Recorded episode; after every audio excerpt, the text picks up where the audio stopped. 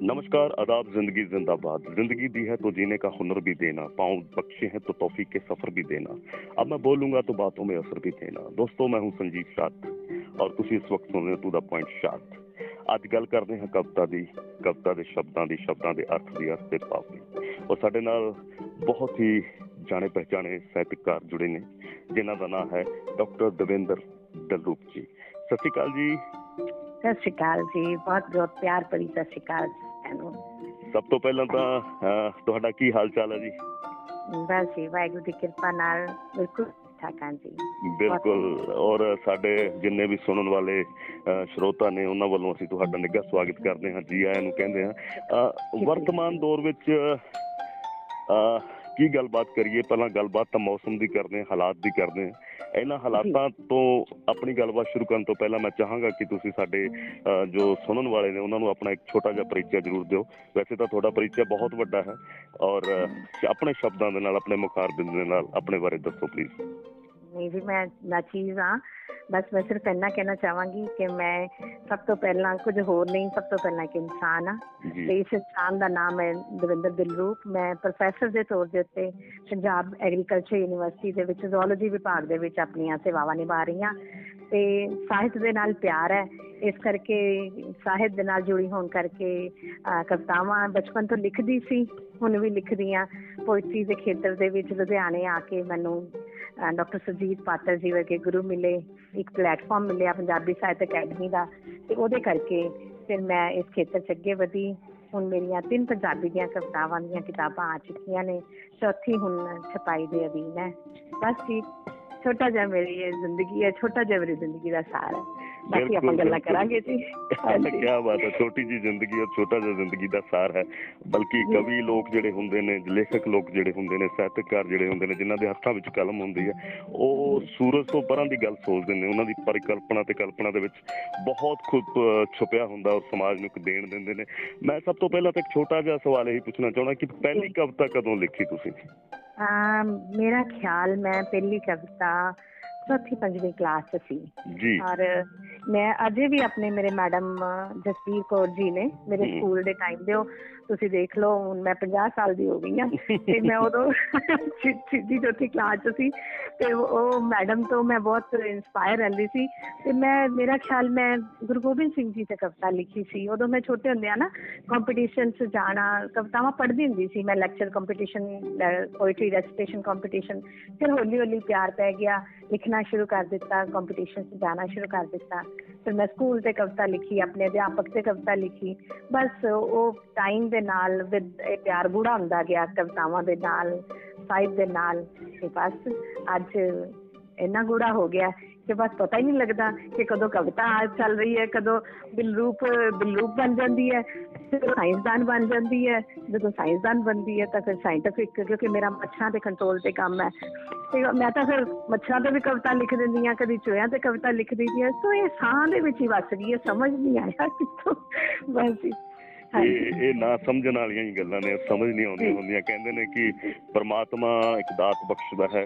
ਜਿਹਨੂੰ ਅਸੀਂ ਲੋਕ ਕਵਿਤਾ ਗੀਤ ਗਜ਼ਲ ਕਹਾਣੀ ਦੇ ਰੂਪ ਦੇ ਵਿੱਚ ਦਰਸ਼ਕਾਂ ਤੱਕ ਪੇਸ਼ ਕਰਦੇ ਹਾਂ।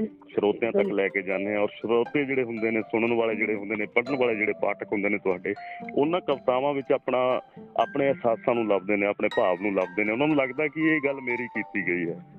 ਜੀ ਪਰ। ਤੁਹਾਡੀ ਖੁਸ਼ਨਸੀਬੀ ਇਹ ਹੈ ਕਿ ਤੁਸੀਂ ਲੁਧਿਆਣਾ ਦੇ ਵਿੱਚ ਰਹਿ ਰਹੇ ਹੋ ਜਿੱਥੇ ਬਹੁਤ ਵੱਡਾ ਸਾਹਿਤ ਦਾ ਸਮੁੰਦਰ ਹੈ। ਜੀ ਹਾਂ ਜੀ। ਲੁਧਿਆਣਾ ਜਦ ਪਹਿਲੀ ਵਾਰ ਆਏ ਤਾਂ ਤੁਹਾਨੂੰ ਕਿੰਨੀ ਕੁ ਖੁਸ਼ੀ ਸੀ ਕਿ ਇੱਥੇ ਮੇਰੀ ਕਵਿਤਾ ਦੀ ਗੱਲ ਹੋਵੇਗੀ ਗੀਤ ਦੀ ਗੱਲ ਹੋਵੇਗੀ।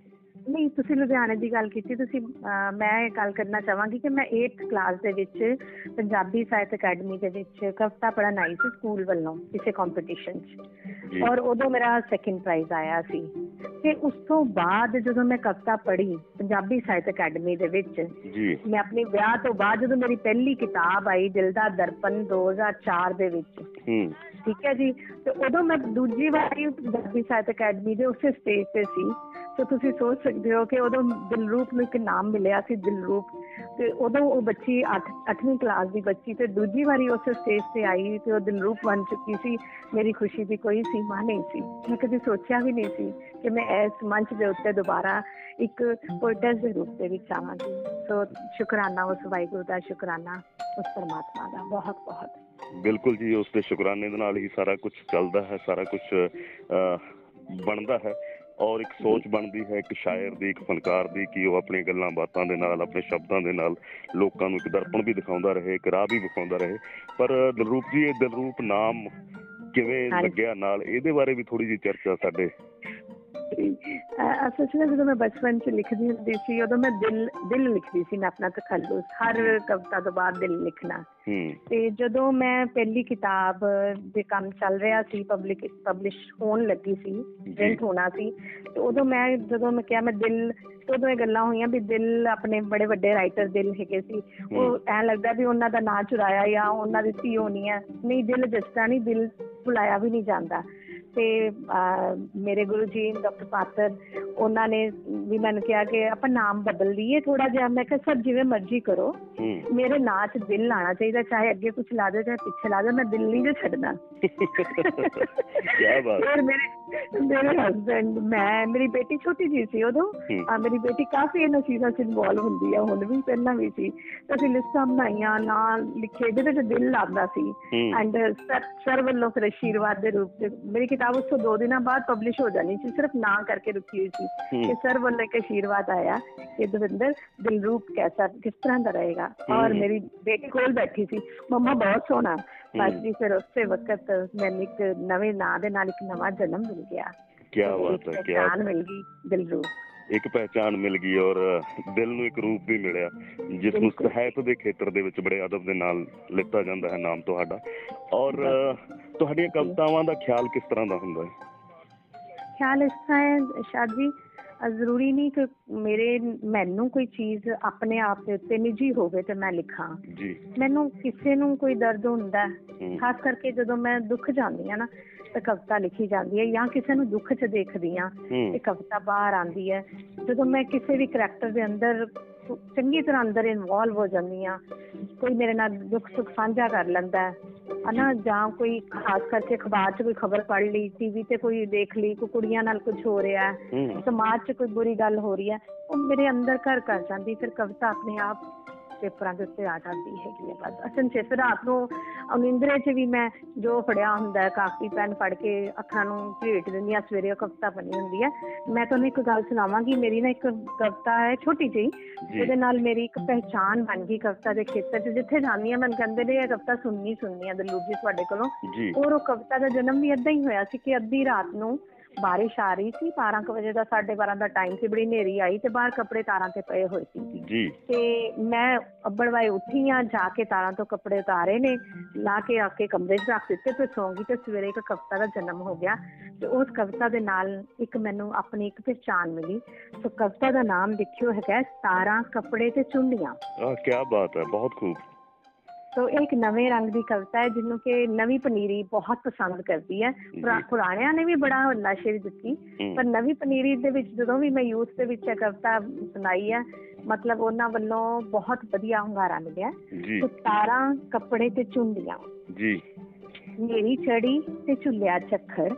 ਤਾਰ ਤੇ ਸੁੱਕਨੇ ਪਏ ਕੱਪੜੇ ਉੱਡਣ ਲੱਗੇ ਤੇ ਉੱਡ ਉੱਡ ਆਸੇ ਪਾਸੇ ਡਿੱਗਣ ਲੱਗੇ। ਹੂੰ।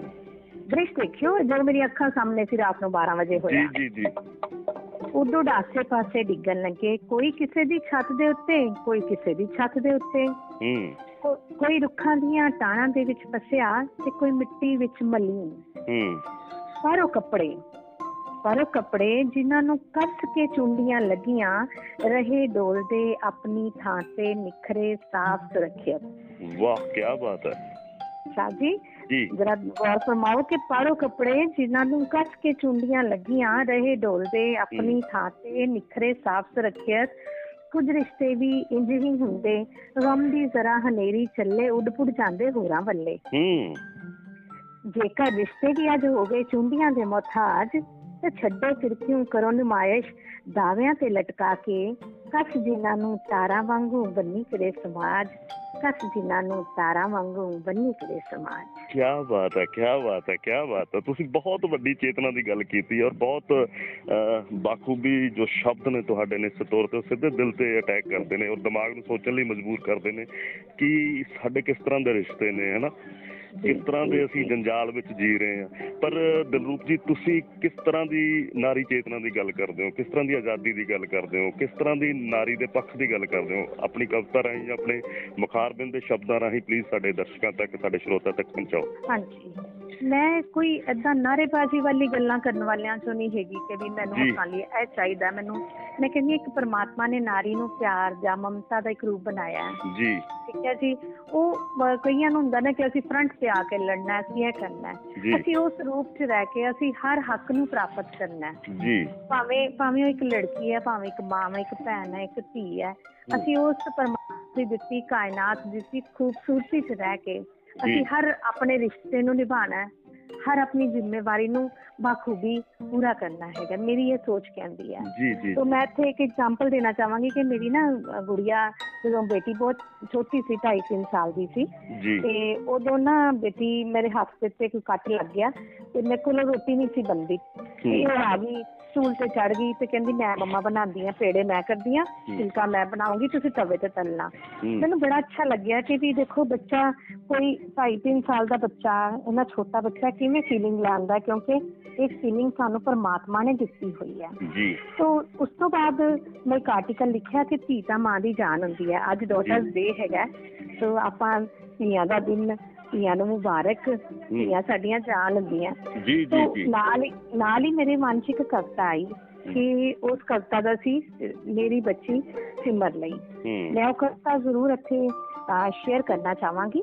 ਉਸ ਕਵਿਤਾ ਦੇ ਵਿੱਚ ਮੈਂ ਦੱਸਣਾ ਚਾਹਿਆ ਕਿ ਇੱਕ ਬੱਚੀ ਆਪਣੀ ਮਾਂ ਲਈ ਕੀ ਫੀਲਿੰਗ ਰੱਖਦੀ ਹੈ ਤੇ ਇੱਕ ਮਾਂ ਉਸ ਬੱਚੀ ਨੂੰ ਜਵਾਬ ਕੀ ਕਹਿੰਦੀ ਹੈ। ਜੀ। ਹਾਂਜੀ ਮੈਂ ਇੱਕ ਮਿੰਟ ਦੀ ਕਵਿਤਾ ਨੂੰ ਜਰਾ ਮੇਰੀ ਬੱਚੀ ਸਿਮਰ ਲਈ।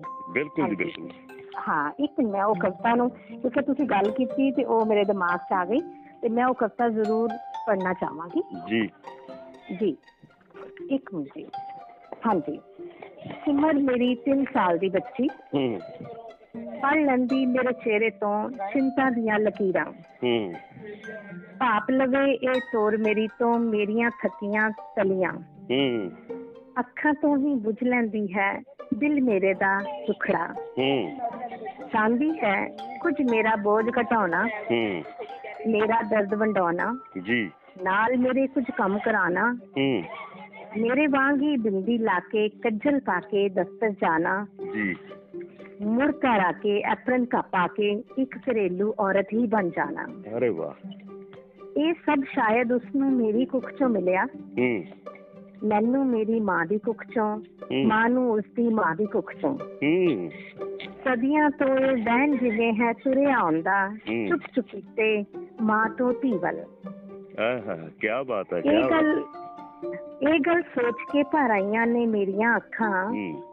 ਗੋਦੀ ਚੁੱਕ ਕੇ ਚੁੰਮਦੀ ਹਾਂ ਮੈਂ ਆਪਣੀ ਧੀ ਨੂੰ ਤੇ ਮਨ ਹੀ ਮਨ ਵਿੱਚ ਕਹਿੰਦੀ ਹਾਂ ਮੇਰੀਏ ਧੀਏ ਇੰਨੀ ਛੇਤੀ ਵੱਡੀ ਨਾ ਹੋ। ਇੰਨੀ ਛੇਤੀ ਵੱਡੀ ਨਾ ਹੋ ਅੜੀਏ ਮਾਲ ਨੇ ਬਚਪਨ ਖੇੜੇ ਖੁੱਲਾ ਫਿਰ ਤਾਂ ਬਸ ਤਾਣਾ ਬਾਣਾ ਇਹ ਜੰਜਾਲ ਤੇ ਇਹ ਜ਼ੰਜੀਰਾਂ ਬਣ ਜਾਣਾ ਸੰਸਾਰ ਨਹੀਂ ਅੜੀਏ। ਖੇਡਣ ਦੇ ਦਿਨ ਚਾਰ ਨਹੀਂ ਅੜੀਏ ਖੇਡਣ ਦੇ ਦਿਨ ਚਾਰ ਨਹੀਂ ਅੜੀਏ। ਅਰੇ ਵਾਹ ਵਾਹ। ਬਹੁਤ ਖੂਬ ਬਹੁਤ ਖੂਬ ਸ਼ਬਦਾਂ ਦਾ ਪ੍ਰਯੋਗ ਕੀਤਾ ਖੇਡਣ ਦੇ ਦਿਨ ਚਾਰ ਨਹੀਂ ਅੜੀ ਹੈ ਬਹੁਤ ਖੂਬ ਇਸ ਕਵਿਤਾ ਲਈ ਤਾਂ ਬਹੁਤ ਵਧਾਈ ਦੇਣਾ ਚਾਹੁੰਦੇ ਹਾਂ ਤੁਹਾਨੂੰ। ਹਾਂਜੀ। ਇਹ ਨਾ ਮੇਰੀ ਕਿਤਾਬ ਚਾਨਣ ਦਾ ਟਿੱਕਾ ਦੂਸਰੀ ਕਿਤਾਬ ਸੀ। ਇਹ। ਕਿਤਾਬ ਮੈਂ ਡੈਡੀਕੇਟ ਹੀ ਧੀਆਂ ਨੂੰ ਭੈਣਾਂ ਨੂੰ ਔਰਤ ਨੂੰ ਕੀਤੀ ਹੈ। ਕਿ ਜਿਹਦੇ 'ਚ ਮੈਂ ਕਿਹਾ ਕਿ ਆਪਣੀਆਂ ਧੀਆਂ ਨੂੰ ਚਾਨਣ ਦਾ ਟਿੱਕਾ ਗਿਆਨ ਦਾ ਟਿੱਕਾ ਲਗਾਓ। ਨਾ ਕਿ ਸੋਨੇ ਦਾ ਟਿੱਕਾ।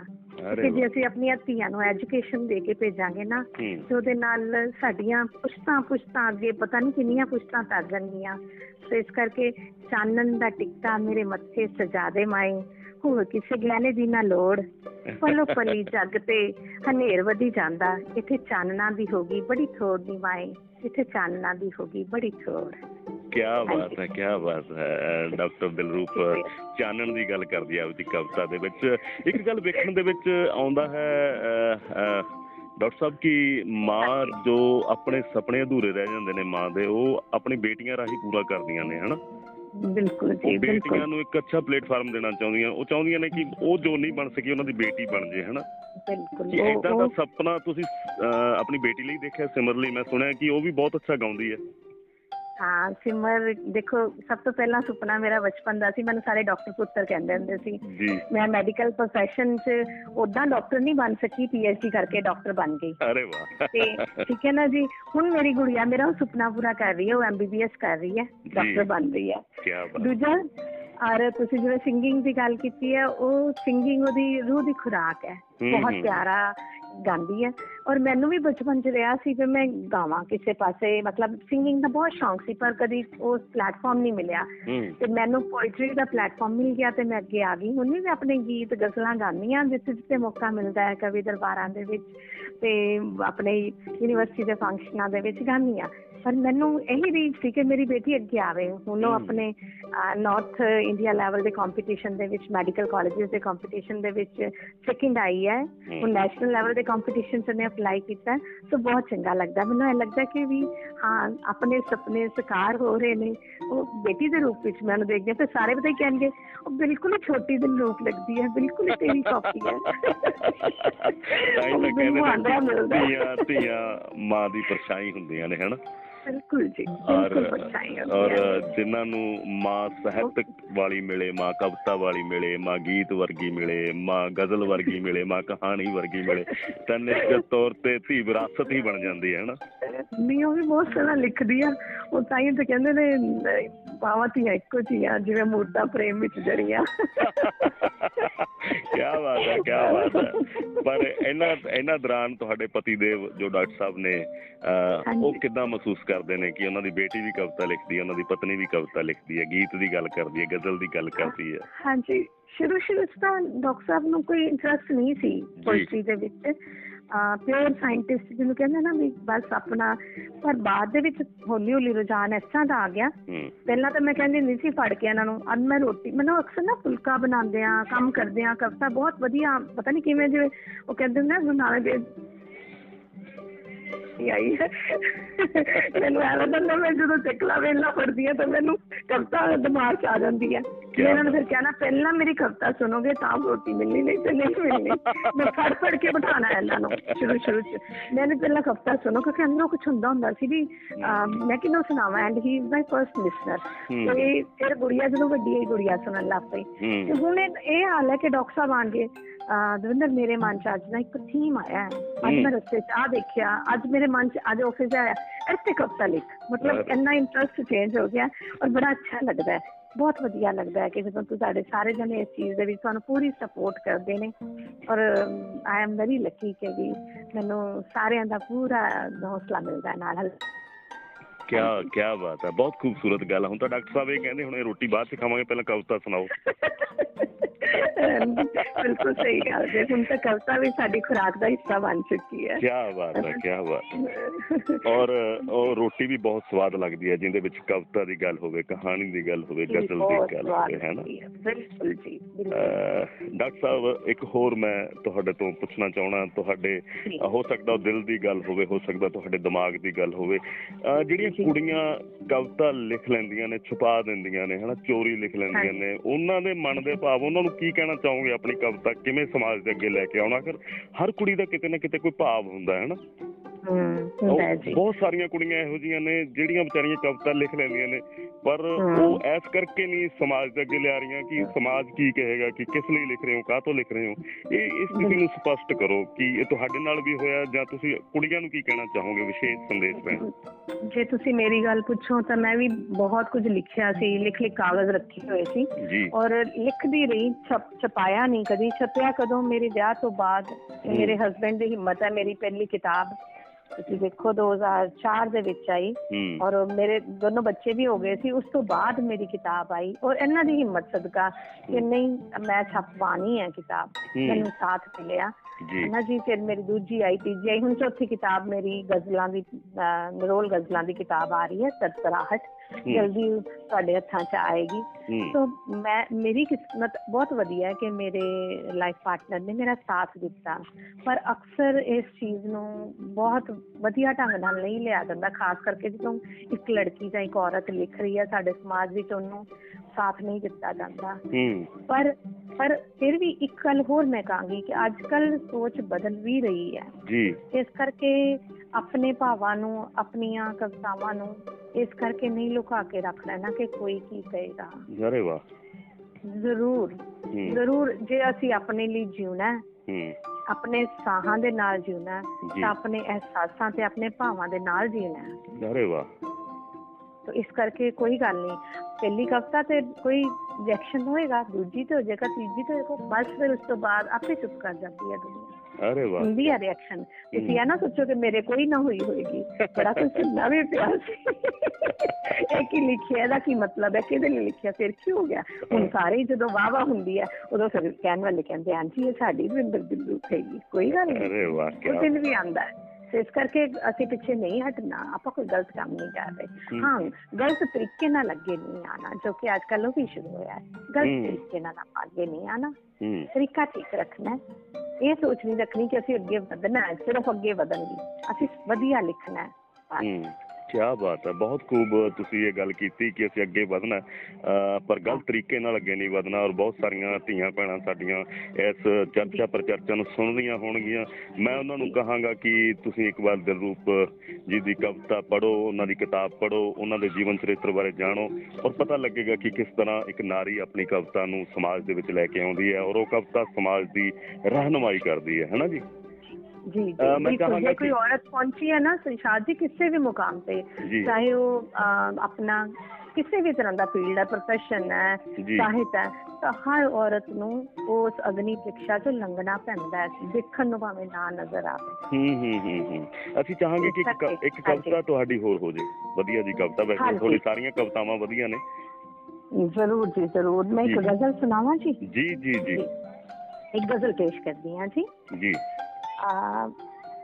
ਕਰਮਾਂ ਦੀ ਖੇਡ ਹੈ ਜਾਂ ਗ੍ਰਹਿਾਂ ਦੀ ਚਾਲ ਹੈ ਅਰੇ ਵਾਹ ਕਰਮਾਂ ਦੀ ਖੇਡ ਹੈ ਜਾਂ ਗ੍ਰਹਿਾਂ ਦੀ ਚਾਲ ਹੈ ਹੂੰ ਆਮਦ ਖੁਸ਼ੀ ਦੀ ਸੁਣਦਿਆਂ ਗਮ ਆਉਂਦਾ ਨਾਲ ਹੈ ਹੂੰ ਬੱਦਲ ਗਰਜ ਕੇ ਲਿਸ਼ਕ ਕੇ ਉੱਤੋਂ ਦੀ ਲੰਘ ਗਏ ਹੂੰ ਤਪਦੇ ਥਲਾਂ 'ਚ ਰਹਿ ਗਿਆ ਅੰਤਾਂ ਦਾ ਕਾਲ ਹੈ ਹੂੰ ਉੱਡੀ ਜੋ ਬਾਹਰ ਧੂੜਤਾ ਮੂੰਹ ਸਿਰ ਨੂੰ ਟਕ ਲਿਆ ਹੂੰ ਸ਼ਾਹ ਜੀ ਜ਼ਰਾ ਗੌਰ ਫਰਮਾਨਾ ਜੀ ਕਿ ਜੀ ਉੱਡੀ ਜੋ ਬਾਹਰ ਧੂੜਤਾ ਮੂੰਹ ਸਿਰ ਨੂੰ ਟਕ ਲਿਆ ਹੂੰ ਉਸ ਦਾ ਕਰੋਗੇ ਕੀ ਕਿ ਜੋ ਅੰਦਰ ਪੁਚਾਲ ਹੈ ਹਾਏ ਹਾਏ ਹਾਏ ਕੀ ਬਾਤ ਹੈ ਕੀ ਬਾਤ ਹੈ ਕੀ ਬਾਤ ਹੈ ਉੱਡੀ ਜੋ ਬਾਹਰ ਧੂੜਤਾ ਮੂੰਹ ਸਿਰ ਨੂੰ ਟਕ ਲਿਆ ਉਸ ਦਾ ਕਰੋਗੇ ਕੀ ਕਿ ਜੋ ਅੰਦਰ ਪੁਚਾਲ ਹੈ ਹੂੰ ਨਜ਼ਰਾਂ ਦੇ ਤੀਰ ਵਿਨ ਗਏ ਬਾਜੋਂ ਕਮਾਨ ਦੇ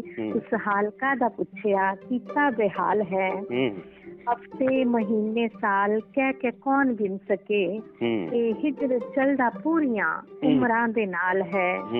ਸਾਇਆ ਜੇ ਚੱਲਦਾ ਨਾਲ ਤਾਂ ਪੱਕਾ ਸਬੂਤ ਹੈ। ਬਹੁਤ ਇਸ ਗੱਲ ਨੂੰ ਪੱਕਿਆਂ ਮੰਨ ਲਓ ਕਿ ਸਾਇਆ ਜੇ ਚੱਲਦਾ ਨਾਲ ਤਾਂ ਪੱਕਾ ਸਬੂਤ ਹੂੰ। ਕੋਈ ਰਿਸ਼ਮ ਕੋਈ ਕਿਰਨ ਵੀ ਤੇਰੇ ਨਾਲ ਨਾਲ ਹੈ। ਅਰੇ ਕੀ ਬਾਤ ਹੈ ਕੀ ਬਾਤ ਹੈ। ਬਹੁਤ ਖੂਬ ਬਹੁਤ ਖੂਬ ਜੀ।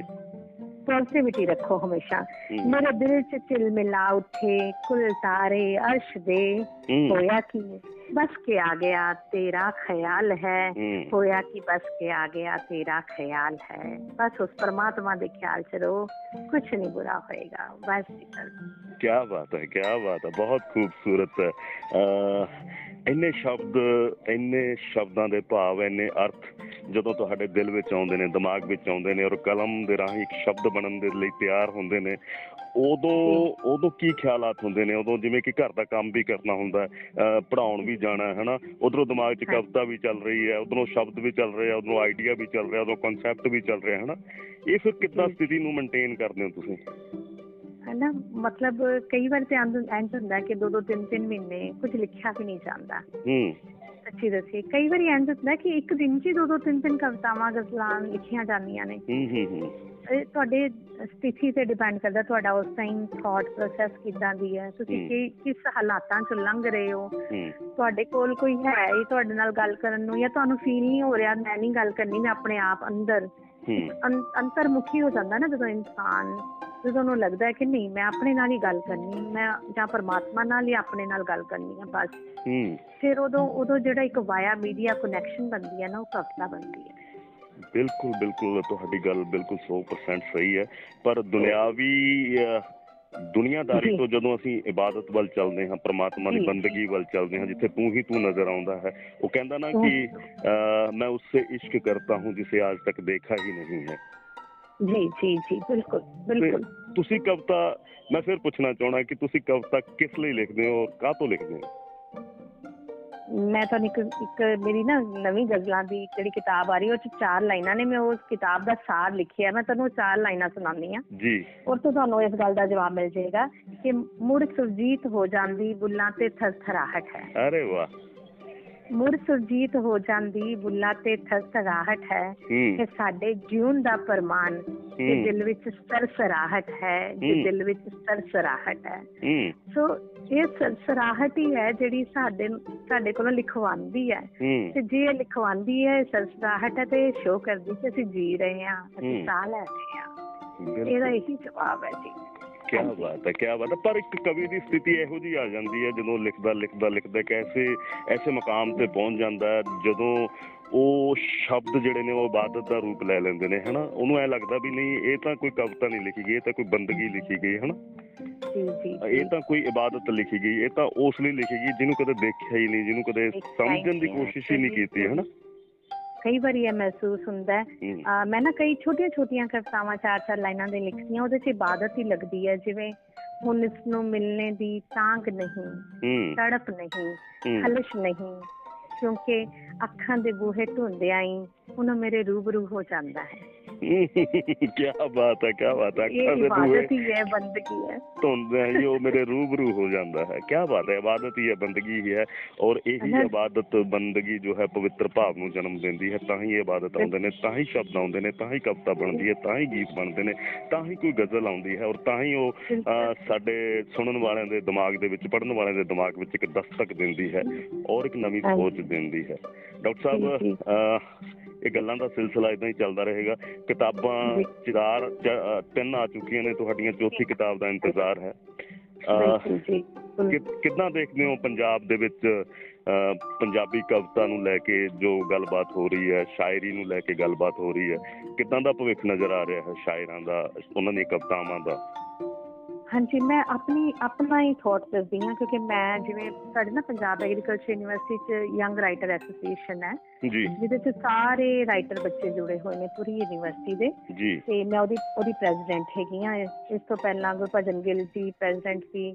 ਆਪਣੇ ਡਾਕਟਰ ਸੁਜੀਤ ਪਾਤਰ ਜਦੋਂ ਹੁੰਦੇ ਸੀ ਯੂਨੀਵਰਸਿਟੀ ਚੋਂ ਪ੍ਰੈਜ਼ੀਡੈਂਟ ਹੈਗੇ ਸੀ। ਮੇਰਾ ਮੇਰੀ ਖੁਸ਼ਨਸੀਬੀ ਹੈ ਕਿ ਪਿਛਲੇ 3-4 ਸਾਲਾਂ ਤੋਂ ਮੈਂ ਪ੍ਰੈਜ਼ੀਡੈਂਟ ਹੈਗੀ ਆ ਸੋ ਉਹਦੇ ਨਾਲ ਨਾ ਮੈਂ ਬੱਚਿਆਂ ਨਾਲ ਜੁੜਨ ਨਾਲ ਦਾ ਮੌਕਾ ਮਿਲਦਾ ਹੈ। ਹੂੰ। ਤੇ ਬੱਚੇ ਤੁਸੀਂ ਮੰਨੋਗੇ ਨਹੀਂ ਬਾ ਕਮਾਲ ਲਿਖਦੇ ਨੇ। ਹੂੰ। ਉਹਨਾਂ ਲਿਖਦੇ ਨੇ ਮੈਨੂੰ ਨਹੀਂ ਲੱਗਦਾ ਕਿ ਸਾਡਾ ਭਵਿੱਖ ਕਿਸੇ ਖਤਰੇ ਲੈ ਕੇ ਜਾਂਦੇ ਨੇ। ਇੱਕ ਦੂਜੇ ਨੂੰ ਸਰਕੂਲੇਟ ਕਰਦੇ ਨੇ। ਉਹਨਾਂ 'ਚ ਚਾਹ ਹੀ ਬੜਾ ਹੈ। ਉਹ ਠੀਕ ਹੈ ਅੱਜ ਕੱਲ ਹੁਣ ਕਰੋਨਾ ਦੇ ਕਰਕੇ ਆਪਾਂ ਲੋਕਡਾਊਨ 'ਚ ਫਸੇ ਹੋਏ ਆ ਮਾਹੌਲ ਉਸ ਤਰ੍ਹਾਂ ਦਾ ਹੋ ਗਿਆ। ਅਦਰਵਾਈਜ਼ ਮੈਨੂੰ ਨਹੀਂ ਕਦੀ ਵੀ ਫੀਲ ਹੋਇਆ ਕਿ ਸਾਨੂੰ ਖਤਰਾ ਹੈ ਸਾਡੇ ਉਹਨੂੰ ਬੱਚੇ ਪੜ੍ਹਦੇ ਨਹੀਂ ਜੀ। ਨਵੀਂ ਜਨਰੇਸ਼ਨ ਬਹੁਤ ਭਾਵੁਕ ਹੈ ਬਹੁਤ ਸੈਂਸਿਟਿਵ ਹੈ। ਸਿਰਫ ਉਹਨਾਂ ਨੂੰ ਇੱਕ ਸਹੀ ਰਾਹ ਦਿਖਾਉਣ ਦੀ ਲੋੜ ਹੈਗੀ ਹੈ ਉਂਗਲੀ ਫੜ ਕੇ। ਮਾੜਾ ਜਿਹਾ ਦੱਸਣ ਦੀ ਲੋੜ ਹੁੰਦੀ ਉਹ ਤਾਂ ਸਾਡੇ ਤੋਂ ਵੀ ਅੱਗੇ ਨਿਕਲ ਜਾਂਦੇ ਨੇ। ਹੂੰ ਹੂੰ ਔਰ ਮੇਰੀ ਮੇਰੀ ਖੁਸ਼ਨਸੀਬੀ ਹੈ ਕਿ ਮੈਂ ਯੂਥ ਦੇ ਨਾਲ ਰਹਿੰਦੀ ਹਾਂ। ਉਹਨਾਂ ਦੇ ਵਿਚਾਰਾਂ ਨੂੰ ਸੁਣਦੀ ਹਾਂ ਔਰ ਮੈਨੂੰ ਉਹਨਾਂ ਤੋਂ ਵੀ ਸਿੱਖਣ ਨੂੰ ਬਹੁਤ ਕੁਝ ਮਿਲਦਾ ਹੈ ਲਿਟਰੇਚਰ ਦੇ ਖੇਤਰ ਦੇ ਵਿੱਚ ਵੀ। ਤੇ ਮੈਂ ਤਾਂ ਪੂਰੀ ਨਿਸ਼ਚਿੰਤ ਹਾਂ ਕਿ ਬੱਚੇ ਨਵੀਂ ਪਨੀਰੀ ਬਹੁਤ ਵਧੀਆ ਬਹੁਤ ਵਧੀਆ। ਸਾਨੂੰ ਕੋਈ ਖਤਰਾ ਨਹੀਂ ਹੈ ਫਿਊਚਰ ਦੇ ਵਿੱਚ ਕਿ ਸਾਡਾ ਸਾਹਿਤ ਨੂੰ ਕੋਈ ਖਤਰਾ ਨਹੀਂ ਪੰਜਾਬੀ ਨੂੰ ਲੈ ਕੇ ਬੱਚੇ ਕਰ ਰਹੇ ਨੇ ਜੋ ਵੀ? ਕਰ ਰਹੇ ਨੇ ਵਧੀਆ ਕਰ ਰਹੇ ਨੇ। ਬਹੁਤ ਖੂਬ ਹੈ ਔਰ ਜਿਨ੍ਹਾਂ ਬੱਚਿਆਂ ਦੇ ਕੋਲੇ ਕਲਮ ਹੈ ਜਿਨ੍ਹਾਂ ਬੱਚਿਆਂ ਦੇ ਕੋਲੇ ਕਵਿਤਾ ਹੈ ਗੀਤ ਹੈ ਗਜ਼ਲ ਹੈ ਕਹਾਣੀ ਹੈ ਉਹ ਨਿਸ਼ਚਿਤ ਤੌਰ ਤੇ ਇੱਕ। ਚੰਗੇ ਨਾਗਰਿਕ ਵੀ ਬਣਨਗੇ ਕਿਉਂਕਿ ਉਹਨਾਂ ਨੂੰ ਮਹਿਸੂਸ ਕਰਨ ਦੀ ਮਹਿਸੂਸ ਕਰਨ ਦੀ ਆਦਤ ਹੋ ਜਾਂਦੀ ਹੈ ਨਾ। ਉਹ ਕਹਿੰਦੇ ਨੇ। ਜਿਹਨੂੰ ਮਹਿਸੂਸ ਹੀ ਨਹੀਂ ਕਰਨਾ ਆਉਂਦਾ ਫਿਰ ਉਹਦੇ ਲਈ ਰੱਬ ਕੀ ਤੇ ਬੰਦਾ ਕੀ? ਬਿਲਕੁਲ ਜੀ ਬਿਲਕੁਲ। ਭਾਵੇਂ ਉਹ ਪ੍ਰੋਫੈਸ਼ਨਲਿਜ਼ਮ ਚ ਆ ਗਏ ਨੇ ਪਰ ਉਹਨਾਂ ਦੇ ਅੰਦਰ ਇੰਨਾ ਭਾਵਨਾਵਾਂ ਨੂੰ ਮਹਿਸੂਸ ਕੀਤਾ। ਉਹ ਉਹ ਤੁਸੀਂ ਸਿਰਫ ਉਹਨਾਂ ਦੇ ਕੋਲ ਹੋ ਕੇ ਦੇਖੋ। ਹੂੰ। ਔਰ ਵਾਕਈ they are doing very good ਹੂੰ ਕੀ ਬਾਤ ਹੈ ਕੀ ਬਾਤ ਬਹੁਤ ਖੂਬਸੂਰਤ।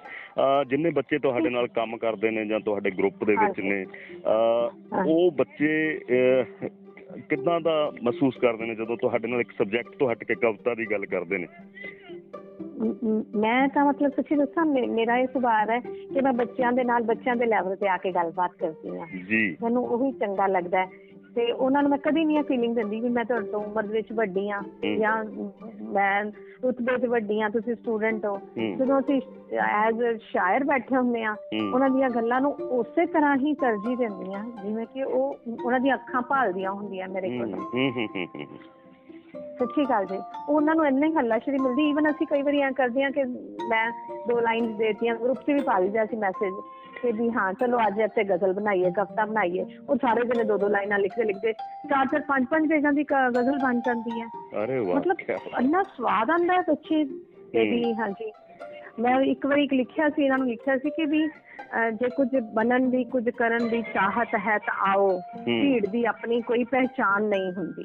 ਅਰੇ ਵਾਹ ਕੀ ਬਾਤ ਹੈ ਭੀੜ ਦੀ ਆਪਣੀ ਕੋਈ ਪਹਿਚਾਨ ਨਹੀਂ ਹੁੰਦੀ। ਹਾਂਜੀ ਤੇ ਸਾਡੀ ਮਤਲਬ 4 4.5 ਪੇਜ ਦੀ ਗਜ਼ਲ ਬਣ ਗਈ। ਹਰ ਬੱਚੇ ਨੇ ਦੋ ਦੋ ਲਾਈਨਾਂ ਪਾ ਪਾ ਕੇ ਪਾ ਪਾ ਕੇ ਇੱਕ ਇੱਕ ਸ਼ੇਰ ਪਾ ਪਾ ਕੇ ਐਡੀ ਸੋਹਣੀ ਗਜ਼ਲ ਬਣ ਗਈ। ਅਸੀਂ ਆਪਣੇ ਮੈਗਜ਼ੀਨ ਦੇ ਵਿੱਚ ਖੁਦ ਤੋਂ ਕੱਟ ਕੇ ਅਸੀਂ ਲਗਾਈ। ਮੈਂ ਪੰਜਾਬੀ ਮੈਗਜ਼ੀਨ ਦੀ ਵੀ ਐਡੀਟਰ ਮਤਲਬ ਪੰਜਾਬੀ ਦੇ ਪਾਰਟ ਵੀ ਐਡੀਟਰ ਸੀ ਏਯੂ ਮੈਗਜ਼ੀਨ ਦੀ। ਅਸੀਂ ਉਹਦੇ ਐਡੀਟੋਰੀਅਲ ਦੇ ਵਿੱਚ ਉਹ ਗਜ਼ਲ ਲਗਾਈ। ਤੇ ਦੇਖੋ ਸਾਡੀ ਸਾਰਿਆਂ ਦੀ ਕਲੈਕਟਿਵ ਗਜ਼ਲ ਹੈ। ਕੀ ਬਾਤ ਹੈ। ਇਹੋ ਜਿਹੀ ਕ੍ਰੀਏਟੀਵਿਟੀ ਮਜ਼ਾ ਹੀ ਬੜਾ ਆਉਂਦਾ ਕਰਨ ਦੇ ਵਿੱਚ। ਤੁਸੀਂ ਭੀੜ ਦੀ ਗੱਲ ਕੀਤੀ ਔਰ ਭੀੜ ਤੋਂ ਮੈਨੂੰ ਵੀ ਗੱਲ ਯਾਦ ਆ ਗਈ ਕਿ ਭੀੜ ਕਦੀ ਅੱਛੀ ਨਹੀਂ ਹੁੰਦੀ ਔਰ ਅੱਛੇ ਲੋਕਾਂ ਦੀ ਭੀੜ ਨਹੀਂ ਹੁੰਦੀ। ਨਹੀਂ ਹੋਤੀ ਔਰ ਅੱਜ ਕੱਲ ਕਰੋਨਾ ਦੇ ਦਿਨਾਂ ਦੇ ਵਿੱਚ ਤਾਂ ਭੀੜ ਦੇ ਨਾਂ ਤੇ ਕੁਝ ਹੁੰਦਾ ਆ ਭੀੜ ਤੋਂ ਬਚਣਾ ਚਾਹੀਦਾ। ਪਰ ਅੱਜ ਦੇ ਹਾਲਾਤਾਂ ਦੇ ਵਿੱਚ ਇੱਕ ਕਵਿਤਰੀ ਕੀ ਸੋਚਦੀ ਹੈ? ਕਿੰਨਾ ਦਾ ਲੋਚਦੀ ਹੈ ਦਿਮਾਗ ਦੇ ਵਿੱਚ? ਉਹਦੇ ਖਿਆਲ ਕੀ ਆਉਂਦੇ ਨੇ? ਕਿ ਕਿਹੋ ਜਿਹਾ ਵਕਤ ਆ ਗਿਆ ਔਰ ਇਹੋ ਜਿਹਾ ਵਕਤ ਕਦੋਂ ਬੀਤੇਗਾ? ਤੁਸੀਂ ਕੀ ਮਹਿਸੂਸ ਕਰਦੇ? ਹੋ ਮੈਂ ਨਾ ਇੱਕ ਦਿਨ ਹਿੰਦੀ 'ਚ ਦੋ ਸ਼ੇਅਰ ਲਿਖੇ ਕਿ ਵੀ ਮੈਂ ਜ਼ਰੂਰ ਸ਼ੇਅਰ ਕਰਾਂਗੀ ਕਰੋਨਾ ਦੇ ਉੱਤੇ। ਮੈਂ ਵੀ ਵੈਸੇ ਇਸ ਕਰੋਨਾ ਦੇ ਉਹਦੇ ਚੋਂ ਨਿਕਲ ਕੇ ਹਟੀ ਆ ਜੀ। ਰਿਕਵਰੀ ਫੇਜ਼ ਚੱਲ ਰਿਹਾ ਕਹਿ ਲਓ ਕਿ ਆ ਨਿਕਲ ਗਿਆ ਹੈ ਮਤਲਬ ਮੈਂ ਵੀ ਇਹਦਾ ਸ਼ਿਕਾਰ ਹੋ ਚੁੱਕੀ ਹਾਂ ਔਰ ਬੜੇ ਬੁਰੇ ਫਸੇ ਰਹੇ ਆ ਮੈਂ ਤੇ ਮੇਰੇ ਹਸਬੰਡ ਕਰੋਨਾ ਤੋਂ ਜੀ ਇਲਨੈਸ ਦੇ ਵਿੱਚ ਚਲੋ ਵਾਹਿਗੁਰੂ ਕਿਸੇ ਨੂੰ ਵੀ ਇਹਦੇ ਵਿੱਚ ਚੱਕਰਾਂ 'ਚ ਨਾ ਪਾਵੇ ਹੂੰ ਤੇ ਮੈਂ ਉਸ ਕਰੋਨਾ ਤੋਂ ਪਹਿਲਾਂ ਹੀ ਮਤਲਬ ਜਦੋਂ ਲੋਕਡਾਊਨ ਲੱਗਾ ਹੋਇਆ ਸੀ ਉਦੋਂ ਮੈਂ ਦੋ ਚਾਰ ਸ਼ੇਅਰ ਲਿਖੇ ਸੀ ਮੈਂ ਜ਼ਰੂਰ ਸ਼ੇਅਰ ਕਰਾਂਗੀ ਜੀ। ਕਿ सांसों से आंखों से हिंदी हम्म। चाहिए जे ਜੀ सांसों से आंखों से हाथों से दूर कर दिया तो क्या ਹੂੰ एहसासों से दूर कर पाओ तो जाने तुझे करो ना। से दूर कर पाओ तो माने तुझे करो ना। अरे तो, मतलब थॉट है। तो एक वर्ष ऐसी थी कि बहुत हो गया अब और ना आजमाना एक खुदा। बहुत हो गया अब और ना आजमाना है खुदा हम्म। जो दिलों से दूर कर दे ऐसा वायरस कभी ना बनाना है खुदा ਕੀ ਬਾਤ ਹੈ ਕੀ ਬਾਤ ਹੈ ਸੋ ਦਿਲਾਂ ਚੋਂ ਨਹੀਂ ਦੂਰੀਆਂ ਪਾ ਸਕਦੇ ਹੂੰ ਫਿਰ ਕੀ ਹੋ ਗਿਆ ਜੀ ਇੱਕ ਦੂਜੇ ਨੂੰ ਮਿਲਣ ਨਹੀਂ ਜਾ ਸਕਦੇ ਹੂੰ ਹਨਾ ਫਿਜ਼ੀਕਲ ਡਿਸਟੈਂਸਿੰਗ ਦੀ ਗੱਲ ਕਰ ਰਹੇ ਹਾਂ ਹੂੰ, ਪਰ ਹੂੰ। ਸਾਡੇ ਅਹਿਸਾਸ ਸਾਡੇ ਦਿਲ ਹਮੇਸ਼ਾ ਜੁੜੇ ਰਹਿਣਗੇ ਹੂੰ ਹੂੰ ਇਹੋ ਜਿਹਾ ਕੋਈ ਵਾਇਰਸ ਨਹੀਂ ਬਣ ਸਕਦਾ ਤੇ ਅਸੀਂ ਕਵੀ ਲੋਕ ਤਾਂ ਜਿੰਦਾ ਹੀ ਅਹਿਸਾਸਾਂ ਦੇ ਸਿਰ ਤੇ ਆ ਕਿਆ ਬਾਤ ਹੈ ਕਵੀ ਲੋਕ ਜਿੰਦਾ ਹੀ ਅਹਿਸਾਸਾਂ ਦੇ ਦਿਲ ਅਹ, ਅਹ, ਅਹਿਸਾਸਾਂ ਦੇ ਨਾਲ ਨੇ। ਪਰ ਮੈਂ ਤੁਹਾਨੂੰ ਮੰਚ ਤੇ ਵੀ ਦੇਖਦਾ ਹਾਂ ਤੁਸੀਂ ਬਹੁਤ ਵੱਡੇ ਵੱਡੇ ਫੈਸਟੀਵਲਸ ਦੇ ਵਿੱਚ ਵੀ ਐਂਕਰਿੰਗ ਕਰਦੇ ਹੋ ਹੈ ਨਾ ਸਰਸ ਮੇਲਾ ਲੁਧਿਆਣਾ ਹੋਇਆ ਉੱਥੇ ਅਸੀਂ ਤੁਹਾਨੂੰ ਵੇਖਿਆ ਔਰ ਤੁਹਾਡੀ ਬਾਕਮਾਲ ਅਦਾਕਾਰੀ ਸੀ। ਆਪਾਂ ਆਪਾਂ ਇਕੱਠੇ ਉਸ ਸਟੇਜ ਨੂੰ ਅਸੀਂ ਤੁਹਾਡਾ ਵੀ ਆਨੰਦ ਲਿਆ ਸੀ ਬਹੁਤ ਤੁਹਾਡੇ ਸ਼ਰਾਂ ਦਾ ਤੁਹਾਡੇ ਸਾਡੀ ਬਾਕ ਹਾਂਜੀ। ਜੀ ਜੀ ਜੀ। ਔਰ ਬਹੁਤ ਅੱਛਾ ਲੱਗਿਆ ਤੁਹਾਡੇ ਨਾਲ ਗੱਲਬਾਤ ਕਰਕੇ ਔਰ ਜਾਂਦੇ ਜਾਂਦੇ ਇੱਕ ਅੱਛੀ ਜੀ ਕਵਿਤਾ ਬਹੁਤ ਜੋ ਤੁਹਾਡੇ ਦਿਲ ਦੇ ਕਰੀਬ ਹੈ ਹੈ ਨਾ ਉਸ ਨੂੰ ਤੁਸੀਂ ਸਾਡੇ। ਸਰੋਤਿਆਂ ਨਾਲ ਸਾਂਝਾ ਕਰੋ ਜੀ ਅਹ ਮੈਂ ਤਰਨਮ ਚ ਕੁਝ ਪੇਸ਼ ਕਰ ਦਿਆਂ ਜੀ? ਜੀ ਜੀ ਵੈਲਕਮ। ਹੈ ਨਾ ਜੀ ਮੈਂ ਦੋ ਸ਼ੇਰ ਸੁਣਾ ਦਿੰਦੀ ਹਾਂ ਤੇ ਫਿਰ ਇੱਕ ਪਿਆਰ ਦਿੱਤਾ ਹੈ ਗੀਤ ਹੈ। ਲੈ ਕੇ ਪਿਆਰ ਦੇ ਸੁਰੰਗ। ਏਦਾਂ ਕੀਤਾ ਮੇਰਾ ਸੰਗ। ਤੇਰੇ ਰੰਗ ਵਿੱਚ ਪਾਣੀ ਵਾਂਗ ਰੰਗ ਹੋ ਗਈ ਵੇ ਮੈਂ ਇਸ਼ਕੇ ਦੀ ਨਦੀ ਦੀ। ਤਰੰਗ ਹੋ ਗਈ ਲੈ ਕੇ ਪਿਆਰ ਦੇ ਸੁਰੰਗ। ਕਿਆ ਬਾਤ ਹੈ ਬਹੁਤ ਖੂਬ ਰੁੱਤ ਜੋ ਬਨਾ ਦੀ ਆਈ ਇਹਦੇ ਹੂੰ ਚ ਗੱਲ ਕਰ ਰਹੀ ਹਾਂ ਮੈਂ ਇੱਕ ਬਰਫ਼ ਜੰਮੀ ਹੋਈ ਨਦੀ ਹੈ ਉਹਨੂੰ ਜੋਬਨ ਆਂਦਾ ਤੇ ਉਹਦੇ ਨਾਲ ਫਿਰ ਉਹ ਕਿਵੇਂ ਮਿਲਣ ਜਾ ਰਹੀ ਹੈ ਸਾਗਰ ਨੂੰ ਜੀ ਜੀ ਰੁੱਤ ਜੋ ਬਣਾ ਦੀ ਆਈ ਮੇਰੀ ਹੋਂਦ ਪਿਘਲਾਈ ਹੂੰ ਜੰਮੀ ਬਰਫ਼ ਸੀ ਨਦੀਓ निशंग हो गई वे मैं किसके दी नदी दी तरंग हो गई लेके प्यार की सुरंग क्या बात? राच तप देसी थल ਮੇਰਾ ਦਿਲ ਆਖੇ ਚੱਲ ਹੂੰ ਕਾਤੋਂ ਲੰਬੇ ਨਾ ਪੈਂਡਿਆਂ ਤੋਂ ਤੰਗ ਹੋ ਗਈ ਵੇ ਮੈਂ ਇਸ਼ਕੇ ਦੀ ਨਦੀ ਦੀ ਤਰੰਗ ਹੋ ਗਈ ਲੈ ਕੇ ਪਿਆਰ ਦੇ ਸੁਰੰਗ ਮੈਨੂੰ ਸਾਗਰ ਪੁਕਾਰੇ ਮੈਂ ਤਾਂ ਜਾਣਾ ਉਹਦੇ ਦੁਆਰੇ।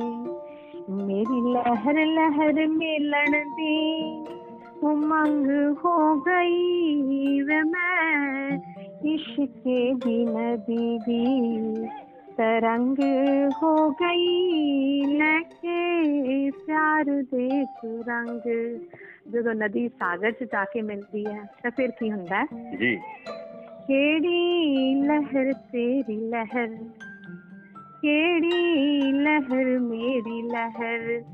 ਮੇਰੀ ਰੂਹ ਤੇਰੀ ਰੂਹ ਇੱਕ ਰੰਗ ਹੋ ਗਈ ਵੇ ਮੈਂ ਇਸ਼ਕੇ ਦੀ ਨਦੀ ਦੀ ਤਰੰਗ ਹੋ ਗਈ। ਲੈ ਕੇ ਪਿਆਰ ਦੇ ਰੰਗ ਸ਼ੁਕਰੀਆ ਜੀ, ਬਹੁਤ ਬਹੁਤ। ਬਹੁਤ ਬਹੁਤ ਸ਼ੁਕਰੀਆ ਤੁਹਾਡਾ ਔਰ ਅਸੀਂ ਤਾਂ ਹੀ ਉਮੀਦ ਕਰਾਂਗੇ, ਅਸੀਂ ਇਹੀ ਅਰਦਾਸ ਕਰਾਂਗੇ ਕਿ ਤੁਹਾਡੇ ਇਸ਼ਕੇ ਦੀ ਜੋ ਤਰੰਗ ਹੈ, ਤੁਹਾਡੇ ਕਲਮ ਦੀ ਜੋ ਉਮੰਗ ਹੈ, ਤੁਹਾਡੀ ਕਵਿਤਾਵਾਂ ਦਾ ਜੋ ਸੁਨੇਹਾ ਹੈ, ਜੋ ਕਵਿਤਾਵਾਂ ਦਾ ਸਰਨਾਮਾ ਹੈ, ਨਿਸ਼ਚਿਤ ਤੌਰ ਤੇ ਉਹ ਸਮਾਜ ਨੂੰ ਇੱਕ ਨਵੀਂ ਦਿਸ਼ਾ ਦਿੰਦਾ ਰਹੇ, ਨਵਾਂ ਸੰਦੇਸ਼ ਦਿੰਦਾ ਰਹੇ। ਉਹ ਤੁਹਾਡੇ ਤੋਂ ਸਾਡੇ ਆਉਣ ਵਾਲੇ ਬੱਚੇ, ਜੋ ਛੋਟੇ ਛੋਟੇ ਬੱਚੇ ਨੇ, ਬਾਲਕ ਨੇ, ਲਿਖਣਾ ਚਾਹੁੰਦੇ ਨੇ, ਲਿਖਣਾ, ਕੀ ਲਿਖਣਾ ਹੈ, ਉਹ ਤੁਹਾਡੇ ਤੋਂ ਸਿੱਖ ਸਕਣ। ਬਹੁਤ ਬਹੁਤ ਸ਼ੁਕਰੀਆ ਜੀ। ਤੁਸੀਂ ਸਾਡੇ ਨਾਲ ਗੱਲਬਾਤ ਕੀਤੀ ਅਸੀਂ ਇਸ ਇੰਟਰਵਿਊਜ਼ ਨੂੰ ਇਸ ਵਾਰਤਾ ਨੂੰ ਗਗਨ ਰੇਡੀਓ ਤੇ ਵੀ ਬਹੁਤ ਜਲਦੀ ਪ੍ਰਸਾਰਿਤ ਕਰਾਂਗੇ ਔਰ ਇੱਕ ਸੁਨੇਹਾ। ਸੰਦੀਪ ਸ਼ਾਹ ਜੀ ਜ਼ਿੰਦਗੀ ਜ਼ਿੰਦਾਬਾਦ ਟੂ ਦਾ ਪੁਆਇੰਟ ਦੇ ਲਈ ਕਿਉਂਕਿ ਜ਼ਿੰਦਗੀ ਜ਼ਿੰਦਾਬਾਦ ਰਹੀ ਹੈ। ਜ਼ਿੰਦਗੀ ਜ਼ਿੰਦਾਬਾਦ ਹੈ ਤੇ ਜ਼ਿੰਦਗੀ ਜ਼ਿੰਦਾਬਾਦ ਰਹੇਗੀ।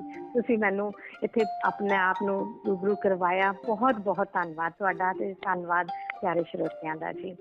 ਬਹੁਤ ਬਹੁਤ ਸ਼ੁਕਰੀਆ। ਜਿੰਨੇ ਵੀ ਸਾਨੂੰ ਸੁਣਨ ਵਾਲੇ ਨੇ ਔਰ ਉਹਨਾਂ ਨੂੰ ਮੈਂ ਬੇਨਤੀ ਕਰਾਂਗਾ ਕਿ ਇਸ ਖੂਬਸੂਰਤ ਵਾਰਤਾ ਨੂੰ ਸ਼ੇਅਰ ਵੀ ਜ਼ਰੂਰ ਕਰਨ ਕਮੈਂਟ ਵੀ ਕਰਨ ਆਪਣਾ ਮਾਰਗਦਰਸ਼ਨ ਵੀ ਕਰਨ। ਔਰ ਜੇਕਰ ਤੁਹਾਡੇ ਵਿੱਚ ਵੀ ਕੋਈ ਕਲਾ ਹੈ ਜਾਂ ਕੋਈ ਤੁਸੀਂ ਕਵਿਤਾ ਲਿਖਦੇ ਹੋ ਗੀਤ ਗਾਉਂਦੇ ਹੋ ਤਾਂ ਪਲੀਜ਼ ਸਾਡੇ ਨਾਲ ਸੰਪਰਕ ਕਰੋ ਔਰ ਆਪਣੀ ਜ਼ਿੰਦਗੀ ਦਾ ਆਨੰਦ ਮਾਣੋ ਵਰਤਮਾਨ ਦਾ ਆਨੰਦ ਮਾਣੋ ਔਰ ਇਸ ਅ, ਕਰੋਨਾ ਕਾਲ ਦੇ ਵਿੱਚ ਸੋਸ਼ਲ ਡਿਸਟੈਂਸ ਦਾ ਪਾਲਨ ਕਰੋ ਔਰ ਅ, ਜੋ ਨਿਯਮ ਨੇ ਜੋ ਗਾਈਡਲਾਈਨਸ ਨੇ ਉਹਨਾਂ ਦਾ ਪਾਲਨ ਕਰੋ ਖੁਸ਼ ਰਹੋ ਸਵਸਥ ਰਹੋ ਮਸਤ ਰਹੋ ਔਰ ਹਮੇਸ਼ਾ ਆਬਾਦ ਰਹੋ ਔਰ ਜ਼ਿੰਦਗੀ ਹਮੇਸ਼ਾ ਤੁਹਾਡੀ ਸ਼ਾਦ ਰਹੇ। ਬਹੁਤ ਬਹੁਤ ਧੰਨਵਾਦ ਸ਼ੁਕਰੀਆ। ਫਿਰ ਮਿਲਾਂਗੇ ਕਿਸੇ ਹੋਰ ਅ, ਸ਼ਖਸੀਅਤ ਨਾਲ। ਬਹੁਤ ਸਾਰੀਆਂ ਗੱਲਾਂ ਲੈ ਕੇ ਬਹੁਤ ਸਾਰੀਆਂ ਬਾਤਾਂ ਲੈ ਕੇ ਇੱਕ ਵਾਰ ਟੂ ਦਾ ਪੁਆਇੰਟ ਸ਼ਾਦ ਤੁਹਾਨੂੰ ਬਹੁਤ ਬਹੁਤ ਧੰਨਵਾਦ। ਥੈਂਕ यू वेरी मच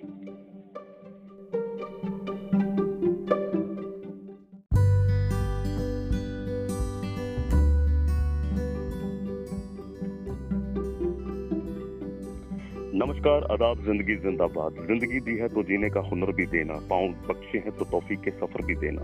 अब मैं बोलूँगा तो बातों में असर भी देना। दोस्तों, मैं हूँ संजीव शाह और तुम इस वक्त सुन रहे टू द पॉइंट शाह ਅੱਜ ਗੱਲ ਕਰਦੇ ਹਾਂ ਕਵਿਤਾ ਦੀ ਕਵਿਤਾ ਦੇ ਸ਼ਬਦਾਂ ਦੀ ਸ਼ਬਦਾਂ ਦੇ ਅਰਥ ਦੀ ਅਰਥ ਦੇ ਭਾਵ ਦੀ।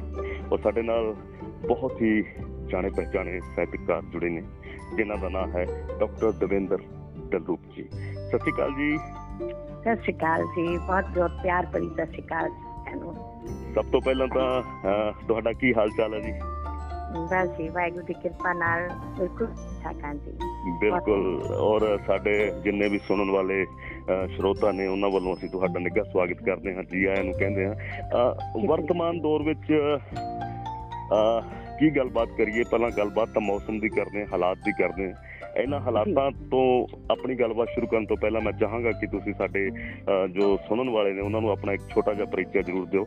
ਵੈਸੇ ਤਾਂ ਤੁਹਾਡਾ ਪਰਿਚੈ ਬਹੁਤ ਵੱਡਾ ਹੈ ਔਰ ਆਪਣੇ ਸ਼ਬਦਾਂ ਦੇ ਨਾਲ ਆਪਣੇ ਮੁਖਾਰਬਿੰਦ ਦੇ ਨਾਲ ਆਪਣੇ ਬਾਰੇ ਦੱਸੋ ਪਲੀਜ਼ ਨਹੀਂ ਵੀ ਮੈਂ ਨਾਚੀਜ਼ ਹਾਂ।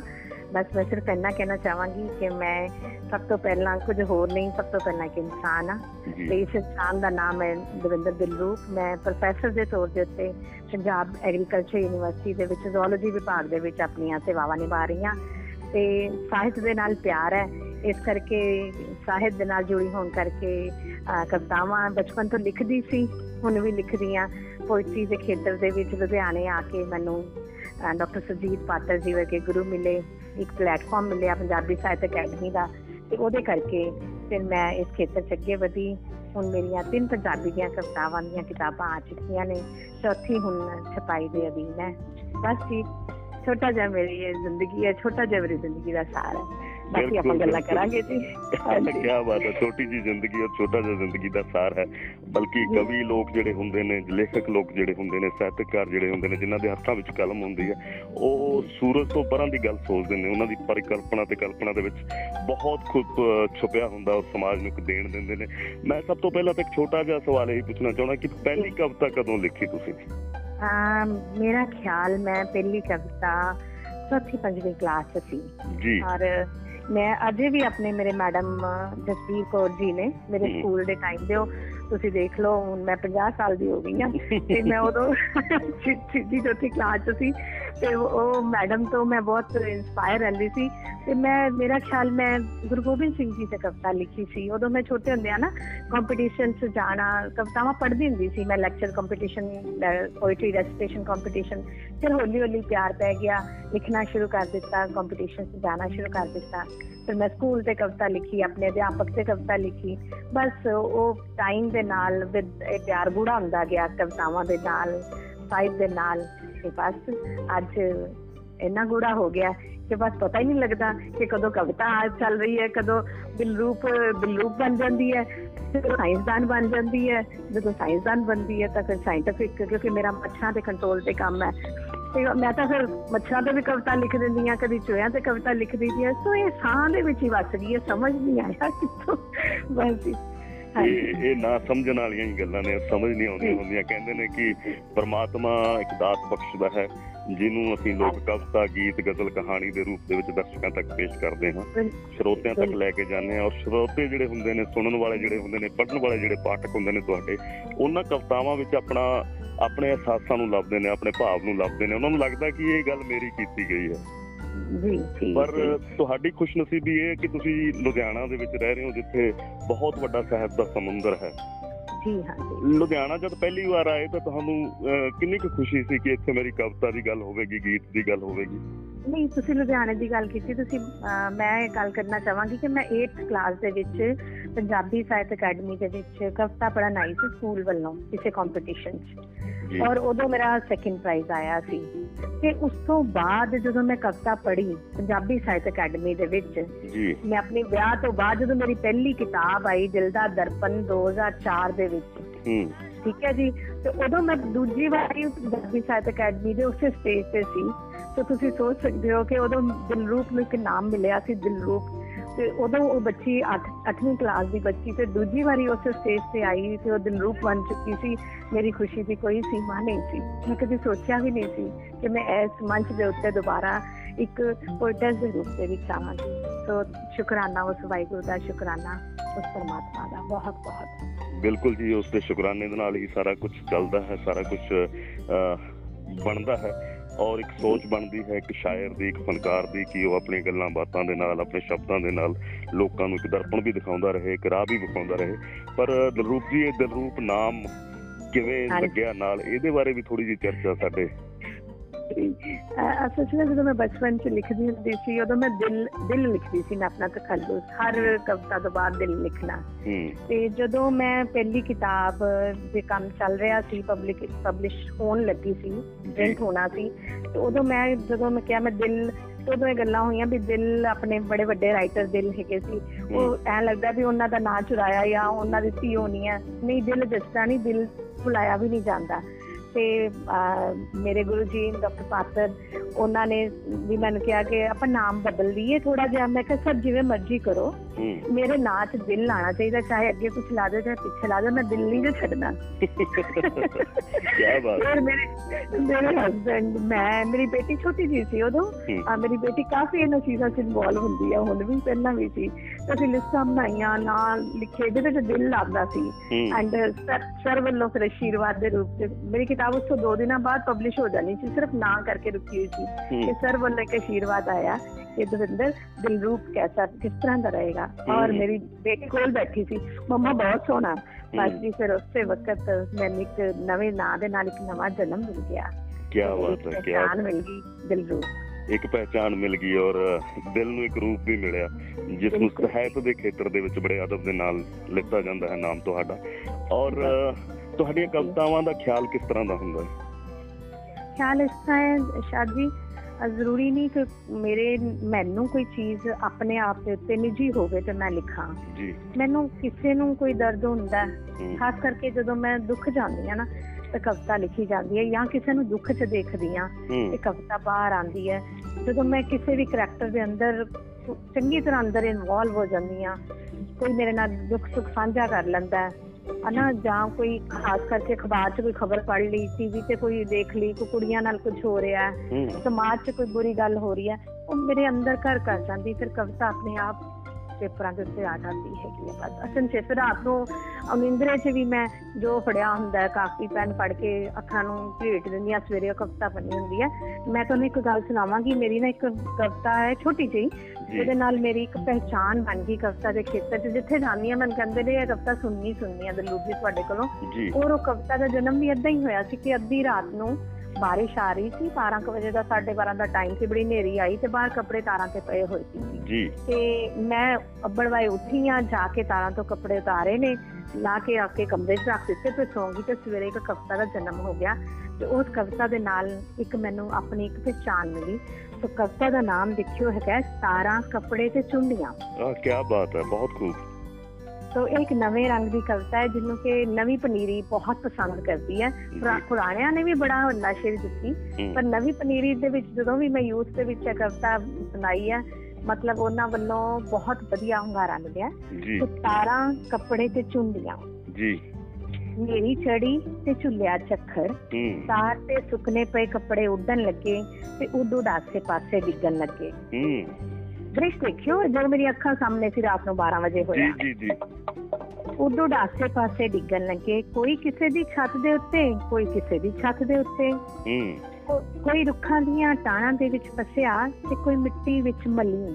ਹਮ ਪਰ ਉਹ ਕੱਪੜੇ ਪਰ ਉਹ ਕੱਪੜੇ ਜਿਨ੍ਹਾਂ ਨੂੰ ਕੱਸ ਕੇ ਚੁੰਡੀਆਂ ਲੱਗੀਆਂ ਰਹੇ ਡੋਲਦੇ ਆਪਣੀ ਥਾਂ ਤੇ ਨਿਖਰੇ ਸਾਫ਼ ਸੁਰੱਖਿਅਤ। ਵਾਹ ਕੀ ਬਾਤ ਹੈ। ਸਾਜੀ ਜੀ ਜਰਾ ਗੌਰ ਫਰਮਾਓ ਕਿ ਪਾੜੋ ਕੱਪੜੇ ਜਿਨ੍ਹਾਂ ਨੂੰ ਕੱਸ ਕੇ ਚੁੰਡੀਆਂ ਲੱਗੀਆਂ ਰਹੇ ਡੋਲਦੇ ਆਪਣੀ ਥਾਂ ਤੇ ਨਿਖਰੇ ਸਾਫ਼ ਸੁਰੱਖਿਅਤ। ਕੁਝ ਰਿਸ਼ਤੇ ਵੀ ਇੰਜ ਹੀ ਹੁੰਦੇ ਗਮ ਦੀ ਜ਼ਰਾ ਹਨੇਰੀ ਚੱਲੇ ਉੱਡ ਪੁੱਡ ਜਾਂਦੇ ਹੋਰਾਂ ਵੱਲੇ। ਹਮ ਜੇਕਰ ਰਿਸ਼ਤੇ ਵੀ ਅੱਜ ਹੋ ਗਏ ਚੁੰਡੀਆਂ ਦੇ ਮੁਹਤਾਜ ਤੇ ਛੱਡੋ ਫਿਰ ਕਿਉਂ ਕਰੋ ਨਮਾਇਸ਼? ਦਾਅਵਿਆਂ ਤੇ ਲਟਕਾ ਕੇ ਕੱਸ ਜਿਨ੍ਹਾਂ ਨੂੰ ਤਾਰਾਂ ਵਾਂਗੂ ਬੰਨੀ ਕਰੇ ਸਮਾਜ ਕੱਸ ਜਿਨ੍ਹਾਂ ਨੂੰ ਤਾਰਾਂ ਵਾਂਗੂ ਬੰਨੀ ਕਰੇ ਸਮਾਜ। ਕੀ ਬਾਤ ਹੈ ਕੀ ਬਾਤ ਹੈ ਕੀ ਬਾਤ ਹੈ। ਤੁਸੀਂ ਬਹੁਤ ਵੱਡੀ ਚੇਤਨਾ ਦੀ ਗੱਲ ਕੀਤੀ ਔਰ ਬਹੁਤ ਅਹ, ਬਾਖੂਬੀ ਜੋ ਸ਼ਬਦ ਨੇ ਤੁਹਾਡੇ ਨੇ ਸਤੌਰ ਤੇ ਉਹ ਸਿੱਧੇ ਦਿਲ ਤੇ ਅਟੈਕ ਕਰਦੇ ਨੇ ਔਰ ਦਿਮਾਗ ਨੂੰ ਸੋਚਣ ਲਈ ਮਜਬੂਰ ਕਰਦੇ ਨੇ ਕਿ ਸਾਡੇ ਕਿਸ ਤਰ੍ਹਾਂ ਦੇ ਰਿਸ਼ਤੇ ਨੇ ਹਨਾ ਕਿਸ ਤਰ੍ਹਾਂ ਦੇ ਅਸੀਂ ਜੰਜਾਲ ਵਿੱਚ ਜੀ ਰਹੇ ਹਾਂ। ਪਰ ਦਿਲਰੂਪ ਜੀ, ਤੁਸੀਂ ਕਿਸ ਤਰ੍ਹਾਂ ਦੀ ਨਾਰੀ ਚੇਤਨਾ ਦੀ ਗੱਲ ਕਰਦੇ ਹੋ? ਕਿਸ ਤਰ੍ਹਾਂ ਦੀ ਆਜ਼ਾਦੀ ਦੀ ਗੱਲ ਕਰਦੇ ਹੋ? ਕਿਸ ਤਰ੍ਹਾਂ ਦੀ ਨਾਰੀ ਦੇ ਪੱਖ ਦੀ ਗੱਲ ਕਰਦੇ ਹੋ? ਆਪਣੀ ਕਵਿਤਾ ਰਾਹੀਂ ਜਾਂ ਆਪਣੇ ਮੁਖਾਰਬਿੰਦ ਦੇ ਸ਼ਬਦਾਂ ਰਾਹੀਂ ਪਲੀਜ਼ ਸਾਡੇ ਦਰਸ਼ਕਾਂ ਤੱਕ, ਸਾਡੇ ਸਰੋਤਾ ਤੱਕ ਪਹੁੰਚਾਓ। ਹਾਂਜੀ। ਮੈਂ ਕੋਈ ਏਦਾਂ ਨਾਰੇਬਾਜ਼ੀ ਵਾਲੀ ਗੱਲਾਂ ਕਰਨ ਵਾਲਿਆਂ ਚੋਂ ਨਹੀਂ ਹੈਗੀ ਕਿ ਵੀ ਮੈਨੂੰ ਲਈ ਇਹ ਚਾਹੀਦਾ ਮੈਨੂੰ। ਮੈਂ ਕਹਿੰਦੀ ਇੱਕ ਪਰਮਾਤਮਾ ਨੇ ਨਾਰੀ ਨੂੰ ਪਿਆਰ ਜਾਂ ਮਮਤਾ ਦਾ ਇੱਕ ਰੂਪ ਬਣਾਇਆ ਹੈ। ਜੀ। ਠੀਕ ਹੈ ਜੀ। ਉਹ ਕਈਆਂ ਨੂੰ ਹੁੰਦਾ ਨਾ ਕਿ ਅਸੀਂ ਫਰੰਟ ਤੇ ਆ ਕੇ ਲੜਨਾ ਹੈ, ਅਸੀਂ ਇਹ ਕਰਨਾ ਅਸੀਂ ਉਸ ਰੂਪ 'ਚ ਰਹਿ ਕੇ ਅਸੀਂ ਹਰ ਹੱਕ ਨੂੰ ਪ੍ਰਾਪਤ ਕਰਨਾ ਹੈ। ਜੀ। ਭਾਵੇਂ ਭਾਵੇਂ ਉਹ ਇੱਕ ਲੜਕੀ ਹੈ ਭਾਵੇਂ ਇੱਕ ਮਾਂ ਹੈ ਇੱਕ ਭੈਣ ਹੈ ਇੱਕ ਧੀ ਹੈ। ਅਸੀਂ ਉਸ ਪਰਮਾਤਮਾ ਦੀ ਦਿੱਤੀ ਕਾਇਨਾਤ ਦੀ ਖੂਬਸੂਰਤੀ 'ਚ ਰਹਿ ਕੇ ਅਸੀਂ ਹਰ ਆਪਣੇ ਰਿਸ਼ਤੇ ਨੂੰ ਨਿਭਾਣਾ ਹੈ ਹਰ ਆਪਣੀ ਜ਼ਿੰਮੇਵਾਰੀ ਨੂੰ ਬਾਖੂਬੀ ਪੂਰਾ ਕਰਨਾ ਹੈਗਾ ਮੇਰੀ ਇਹ ਸੋਚ ਕਹਿੰਦੀ ਹੈ। ਜੀ ਜੀ ਤੋਂ ਮੈਂ ਇੱਥੇ ਇੱਕ ਐਗਜ਼ਾਮਪਲ ਦੇਣਾ ਚਾਹਾਂਗੀ ਕਿ ਮੇਰੀ ਨਾ ਗੁੜੀਆ ਜਦੋਂ ਬੇਟੀ ਬਹੁਤ ਛੋਟੀ ਸੀ 2.5 ਸਾਲ ਦੀ ਸੀ ਤੇ ਉਦੋਂ ਨਾ ਬੇਟੀ ਮੇਰੇ ਹੱਥ ਤੇ ਕੋਈ ਕੱਟ ਲੱਗ ਗਿਆ। ਤੇ ਮੇਰੇ ਕੋਲ ਰੋਟੀ ਨਹੀਂ ਸੀ ਬੰਦੀ ਉਹ ਆ ਗਈ ਸਟੂਲ ਤੇ ਚੜ ਗਈ ਤੇ ਕਹਿੰਦੀ ਮੈਂ ਮੰਮਾ ਬਣਾਉਂਦੀ ਆ ਪੇੜੇ ਮੈਂ ਕਰਦੀ ਆ ਫੁਲਕਾ ਮੈਂ ਬਣਾਉਂਗੀ ਤੁਸੀਂ ਤਵੇ ਤੇ ਤਲਣਾ। ਮੈਨੂੰ ਬੜਾ ਅੱਛਾ ਲੱਗਿਆ ਕਿ ਵੀ ਦੇਖੋ ਬੱਚਾ ਕੋਈ 2.5 3 ਸਾਲ ਦਾ ਬੱਚਾ ਇਹਨਾਂ ਛੋਟਾ ਬੱਚਾ ਕਿਵੇਂ ਫੀਲਿੰਗ ਲੈਂਦਾ ਕਿਉਂਕਿ ਇਹ ਫੀਲਿੰਗ ਸਾਨੂੰ ਪਰਮਾਤਮਾ ਨੇ ਦਿੱਤੀ ਹੋਈ ਹੈ। ਜੀ। ਤੋ ਉਸ ਤੋਂ ਬਾਅਦ ਮੈਂ ਆਰਟੀਕਲ ਲਿਖਿਆ ਕਿ ਧੀ ਤਾਂ ਮਾਂ ਦੀ ਜਾਨ ਹੁੰਦੀ ਹੈ। ਅੱਜ ਡਾਟਰਸ ਡੇ ਹੈਗਾ।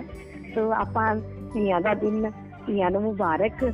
ਧੀਆਂ ਸਾਡੀਆਂ ਜਾਨ ਹੁੰਦੀਆਂ ਜੀ ਜੀ ਜੀ। ਨਾਲ ਹੀ ਨਾਲ ਹੀ ਮੇਰੇ ਮਨ 'ਚ ਇੱਕ ਕਵਿਤਾ ਆਈ ਕਿ ਉਸ ਕਵਿਤਾ ਦਾ ਸੀ ਮੇਰੀ ਬੱਚੀ ਸਿਮਰ ਲਈ। ਮੈਂ ਉਹ ਕਵਿਤਾ ਜ਼ਰੂਰ ਇੱਥੇ ਸ਼ੇਅਰ ਕਰਨਾ ਚਾਹਾਂਗੀ। ਉਸ ਕਵਿਤਾ ਦੇ ਵਿੱਚ ਮੈਂ ਦੱਸਣਾ ਚਾਹਿਆ ਕਿ ਇੱਕ ਬੱਚੀ ਆਪਣੀ ਮਾਂ ਲਈ ਕੀ ਫੀਲਿੰਗ ਰੱਖਦੀ ਹੈ ਤੇ ਇੱਕ ਮਾਂ ਉਸ ਬੱਚੀ ਨੂੰ ਜਵਾਬ ਕੀ ਕਹਿੰਦੀ ਹੈ। ਜੀ। ਹਾਂਜੀ ਮੈਂ ਇੱਕ ਮਿੰਟ ਦੀ ਕਵਿਤਾ ਨੂੰ ਜ਼ਰਾ ਮੇਰੀ ਬੱਚੀ ਸਿਮਰ ਲਈ। ਬਿਲਕੁਲ ਜੀ। ਬਿਲਕੁਲ। ਹਾਂ ਇੱਕ ਮੈਂ ਉਹ ਕਵਿਤਾ ਨੂੰ ਕਿਉਂਕਿ ਤੁਸੀਂ ਗੱਲ ਕੀਤੀ ਤੇ ਉਹ ਮੇਰੇ ਦਿਮਾਗ 'ਚ ਆ ਗਈ ਤੇ ਮੈਂ ਉਹ ਕਵਿਤਾ ਜ਼ਰੂਰ ਪੜ੍ਹਨਾ ਚਾਹਾਂਗੀ। ਜੀ। ਜੀ। ਇੱਕ ਮਿੰਟ ਹਾਂਜੀ। ਸਿਮਰ ਮੇਰੀ 3 ਸਾਲ ਦੀ ਬੱਚੀ। ਹੂੰ। ਪੜ੍ਹ ਲੈਂਦੀ ਮੇਰੇ ਚਿਹਰੇ ਤੋਂ ਚਿੰਤਾ ਦੀਆਂ ਲਕੀਰਾਂ। ਹੂੰ। ਭਾਪ ਲਵੇ ਇਹ ਤੋਰ ਮੇਰੀ ਤੋਂ ਮੇਰੀਆਂ ਥੱਕੀਆਂ ਤਲੀਆਂ। ਹੂੰ। ਅੱਖਾਂ ਤੋਂ ਹੀ ਬੁਝ ਲੈਂਦੀ ਹੈ ਦਿਲ ਮੇਰੇ ਦਾ ਸੁਖੜਾ ਹੂੰ। ਚਾਹੁੰਦੀ ਹੈ ਕੁਝ ਮੇਰਾ ਬੋਝ ਘਟਾਉਣਾ ਹੂੰ। ਮੇਰਾ ਦਰਦ ਵੰਡਾਉਣਾ ਜੀ। ਨਾਲ ਮੇਰੇ ਕੁਝ ਕੰਮ ਕਰਾਣਾ ਹੂੰ। ਮੇਰੇ ਵਾਂਗ ਹੀ ਬਿੰਦੀ ਲਾ ਕੇ ਕੱਜਲ ਪਾ ਕੇ ਦਫ਼ਤਰ ਜਾਣਾ ਜੀ। ਮੁੜ ਘਰ ਆ ਕੇ ਐਪਰਨ ਕਾ ਪਾ ਕੇ ਇੱਕ ਘਰੇਲੂ ਔਰਤ ਹੀ ਬਣ ਜਾਣਾ। ਅਰੇ ਵਾਹ। ਇਹ ਸਭ ਸ਼ਾਇਦ ਉਸ ਨੂੰ ਮੇਰੀ ਕੁੱਖ ਚੋਂ ਮਿਲਿਆ। ਹੂੰ। ਮੈਨੂੰ ਮੇਰੀ ਮਾਂ ਦੀ ਕੁੱਖ ਚੋਂ ਮਾਂ ਨੂੰ ਉਸ ਦੀ ਮਾਂ ਦੀ ਕੁੱਖ ਚੋਂ ਸਦੀਆਂ ਤੋਂ ਇਹ ਵਹਿਣ ਜਿਵੇਂ ਹੈ ਤੁਰਿਆ ਆਉਂਦਾ ਹੂੰ। ਚੁੱਪ ਚੁਪੀਤੇ ਮਾਂ ਤੋਂ ਧੀ ਵੱਲ। ਆਹਾ ਕੀ ਬਾਤ ਹੈ ਕੀ ਇਹ ਗੱਲ ਇਹ ਗੱਲ ਸੋਚ ਕੇ ਭਰ ਆਈਆਂ ਨੇ ਮੇਰੀਆਂ ਅੱਖਾਂ। ਗੋਦੀ ਚੁੱਕ ਕੇ ਚੁੰਮਦੀ ਹਾਂ ਮੈਂ ਆਪਣੀ ਧੀ ਨੂੰ। ਤੇ ਮਨ ਹੀ ਮਨ ਵਿੱਚ ਕਹਿੰਦੀ ਹਾਂ ਮੇਰੀਏ ਧੀਏ ਇੰਨੀ ਛੇਤੀ ਵੱਡੀ ਨਾ ਹੋ। ਇੰਨੀ ਛੇਤੀ ਵੱਡੀ ਨਾ ਹੂੰ। ਅੜੀਏ ਮਾਲ ਨੇ ਬਚਪਨ ਖੇੜੇ ਖੁੱਲਾ ਤਾਂ ਬਸ ਤਾਣਾ ਬਾਣਾ ਇਹ ਜੰਜਾਲ ਤੇ ਇਹ ਜ਼ੰਜੀਰਾਂ ਬਣ ਜਾਣਾ ਸੰਸਾਰ ਨਹੀਂ ਅੜੀਏ ਖੇਡਣ ਦੇ ਦਿਨ ਚਾਰ ਨਹੀਂ ਅੜੀਏ ਖੇਡਣ ਦੇ ਦਿਨ ਚਾਰ ਨਹੀਂ ਅੜੀਏ। ਅਰੇ ਵਾਹ ਵਾਹ ਬਹੁਤ ਖੂਬ ਬਹੁਤ ਖੂਬ ਸ਼ਬਦਾਂ ਦਾ ਪ੍ਰਯੋਗ ਕੀਤਾ ਖੇਡਣ ਦੇ ਦਿਨ ਚਾਰ ਨਹੀਂ ਅੜੀ ਹੈ ਬਹੁਤ ਖੂਬ। ਇਸ ਕਵਿਤਾ ਲਈ ਤਾਂ ਅਸੀਂ ਸੋ ਨਾ- ਬਹੁਤ ਵਧਾਈ ਦੇਣਾ ਚਾਹੁੰਦੇ ਹਾਂ ਤੁਹਾਨੂੰ। ਹਾਂਜੀ। ਇਹ ਨਾ ਮੇਰੀ ਕਿਤਾਬ ਚਾਨਣ ਦਾ ਟਿੱਕਾ ਦੂਸਰੀ ਕਿਤਾਬ ਸੀ ਇਹ ਕਿਤਾਬ ਮੈਂ ਡੈਡੀਕੇਟ ਹੀ ਧੀਆਂ ਨੂੰ ਭੈਣਾਂ ਨੂੰ ਔਰਤ ਨੂੰ ਕੀਤੀ ਹੈ ਕਿ ਜਿਹਦੇ 'ਚ ਮੈਂ ਕਿਹਾ ਕਿ ਆਪਣੀਆਂ ਧੀਆਂ ਨੂੰ ਚਾਨਣ ਦਾ ਟਿੱਕਾ ਗਿਆਨ ਦਾ ਟਿੱਕਾ ਲਗਾਓ ਨਾ ਕਿ ਸੋਨੇ ਦਾ ਟਿੱਕਾ। ਕਿ ਜੇ ਅਸੀਂ ਆਪਣੀਆਂ ਧੀਆਂ ਨੂੰ ਐਜੂਕੇਸ਼ਨ ਦੇ ਕੇ ਭੇਜਾਂਗੇ ਨਾ ਤੇ ਉਹਦੇ ਨਾਲ ਸਾਡੀਆਂ ਪੁਸ਼ਤਾਂ ਪੁਸ਼ਤਾਂ ਅੱਗੇ ਪਤਾ ਨਹੀਂ ਕਿੰਨੀਆਂ ਪੁਸ਼ਤਾਂ ਤਰ ਜਾਣਗੀਆਂ। ਤੇ ਇਸ ਕਰਕੇ ਚਾਨਣ ਦਾ ਟਿੱਕਾ ਮੇਰੇ ਮੱਥੇ ਸਜਾ ਦੇ ਮਾਈ ਹੋਰ ਕਿਸੇ ਗਹਿਣੇ ਦੀ ਨਾ ਲੋੜ। ਪਲੋ ਪਲੀ ਜੱਗ ਤੇ ਹਨੇਰ ਵਧੀ ਜਾਂਦਾ। ਇੱਥੇ ਚਾਨਣਾ ਦੀ ਹੋਗੀ ਬੜੀ ਥੋੜ ਦੀ ਮਾਈ ਇੱਥੇ ਚਾਨਣਾ ਦੀ ਹੋਗੀ ਬੜੀ ਥੋੜ ਕੀ ਬਾਤ ਹੈ ਕੀ ਬਾਤ ਹੈ ਡਾਕਟਰ ਦਿਲਰੂਪ ਚਾਨਣ ਦੀ ਗੱਲ ਕਰਦੀ ਆ ਆਪਦੀ ਕਵਿਤਾ ਦੇ ਵਿੱਚ। ਇੱਕ ਗੱਲ ਵੇਖਣ ਦੇ ਵਿੱਚ ਆਉਂਦਾ ਹੈ ਡਾਕਟਰ ਸਾਹਿਬ ਕਿ ਮਾਂ ਜੋ ਆਪਣੇ ਸੁਪਨੇ ਅਧੂਰੇ ਰਹਿ ਜਾਂਦੇ ਨੇ ਮਾਂ ਦੇ ਉਹ ਆਪਣੀ ਬੇਟੀਆਂ ਰਾਹੀਂ ਪੂਰਾ ਕਰਦੀਆਂ ਨੇ ਹਨਾ? ਬਿਲਕੁਲ ਜੀ ਬਿਲਕੁਲ ਬੇਟੀਆਂ ਨੂੰ ਇੱਕ ਅੱਛਾ ਪਲੇਟਫਾਰਮ ਦੇਣਾ ਚਾਹੁੰਦੀਆਂ ਉਹ ਚਾਹੁੰਦੀਆਂ ਨੇ ਕਿ ਉਹ ਜੋ ਨਹੀਂ ਬਣ ਸਕੀ ਉਹਨਾਂ ਦੀ ਬੇਟੀ ਬਣ ਜੇ ਹਨਾ? ਬਿਲਕੁਲ। ਕਿ ਇਦਾਂ ਦਾ ਸੁਪਨਾ ਤੁਸੀਂ ਆਪਣੀ ਬੇਟੀ ਲਈ ਦੇਖਿਆ ਸਿਮਰ ਲਈ ਮੈਂ ਸੁਣਿਆ ਕਿ ਉਹ ਵੀ ਬਹੁਤ ਅੱਛਾ ਗਾਉਂਦੀ ਹੈ। ਹਾਂ ਸਿਮਰ ਦੇਖੋ ਸਭ ਤੋਂ ਪਹਿਲਾਂ ਸੁਪਨਾ ਮੇਰਾ ਬਚਪਨ ਦਾ ਸੀ ਮੈਨੂੰ ਸਾਰੇ ਡਾਕਟਰ ਪੁੱਤਰ ਕਹਿੰਦੇ ਹੁੰਦੇ ਸੀ।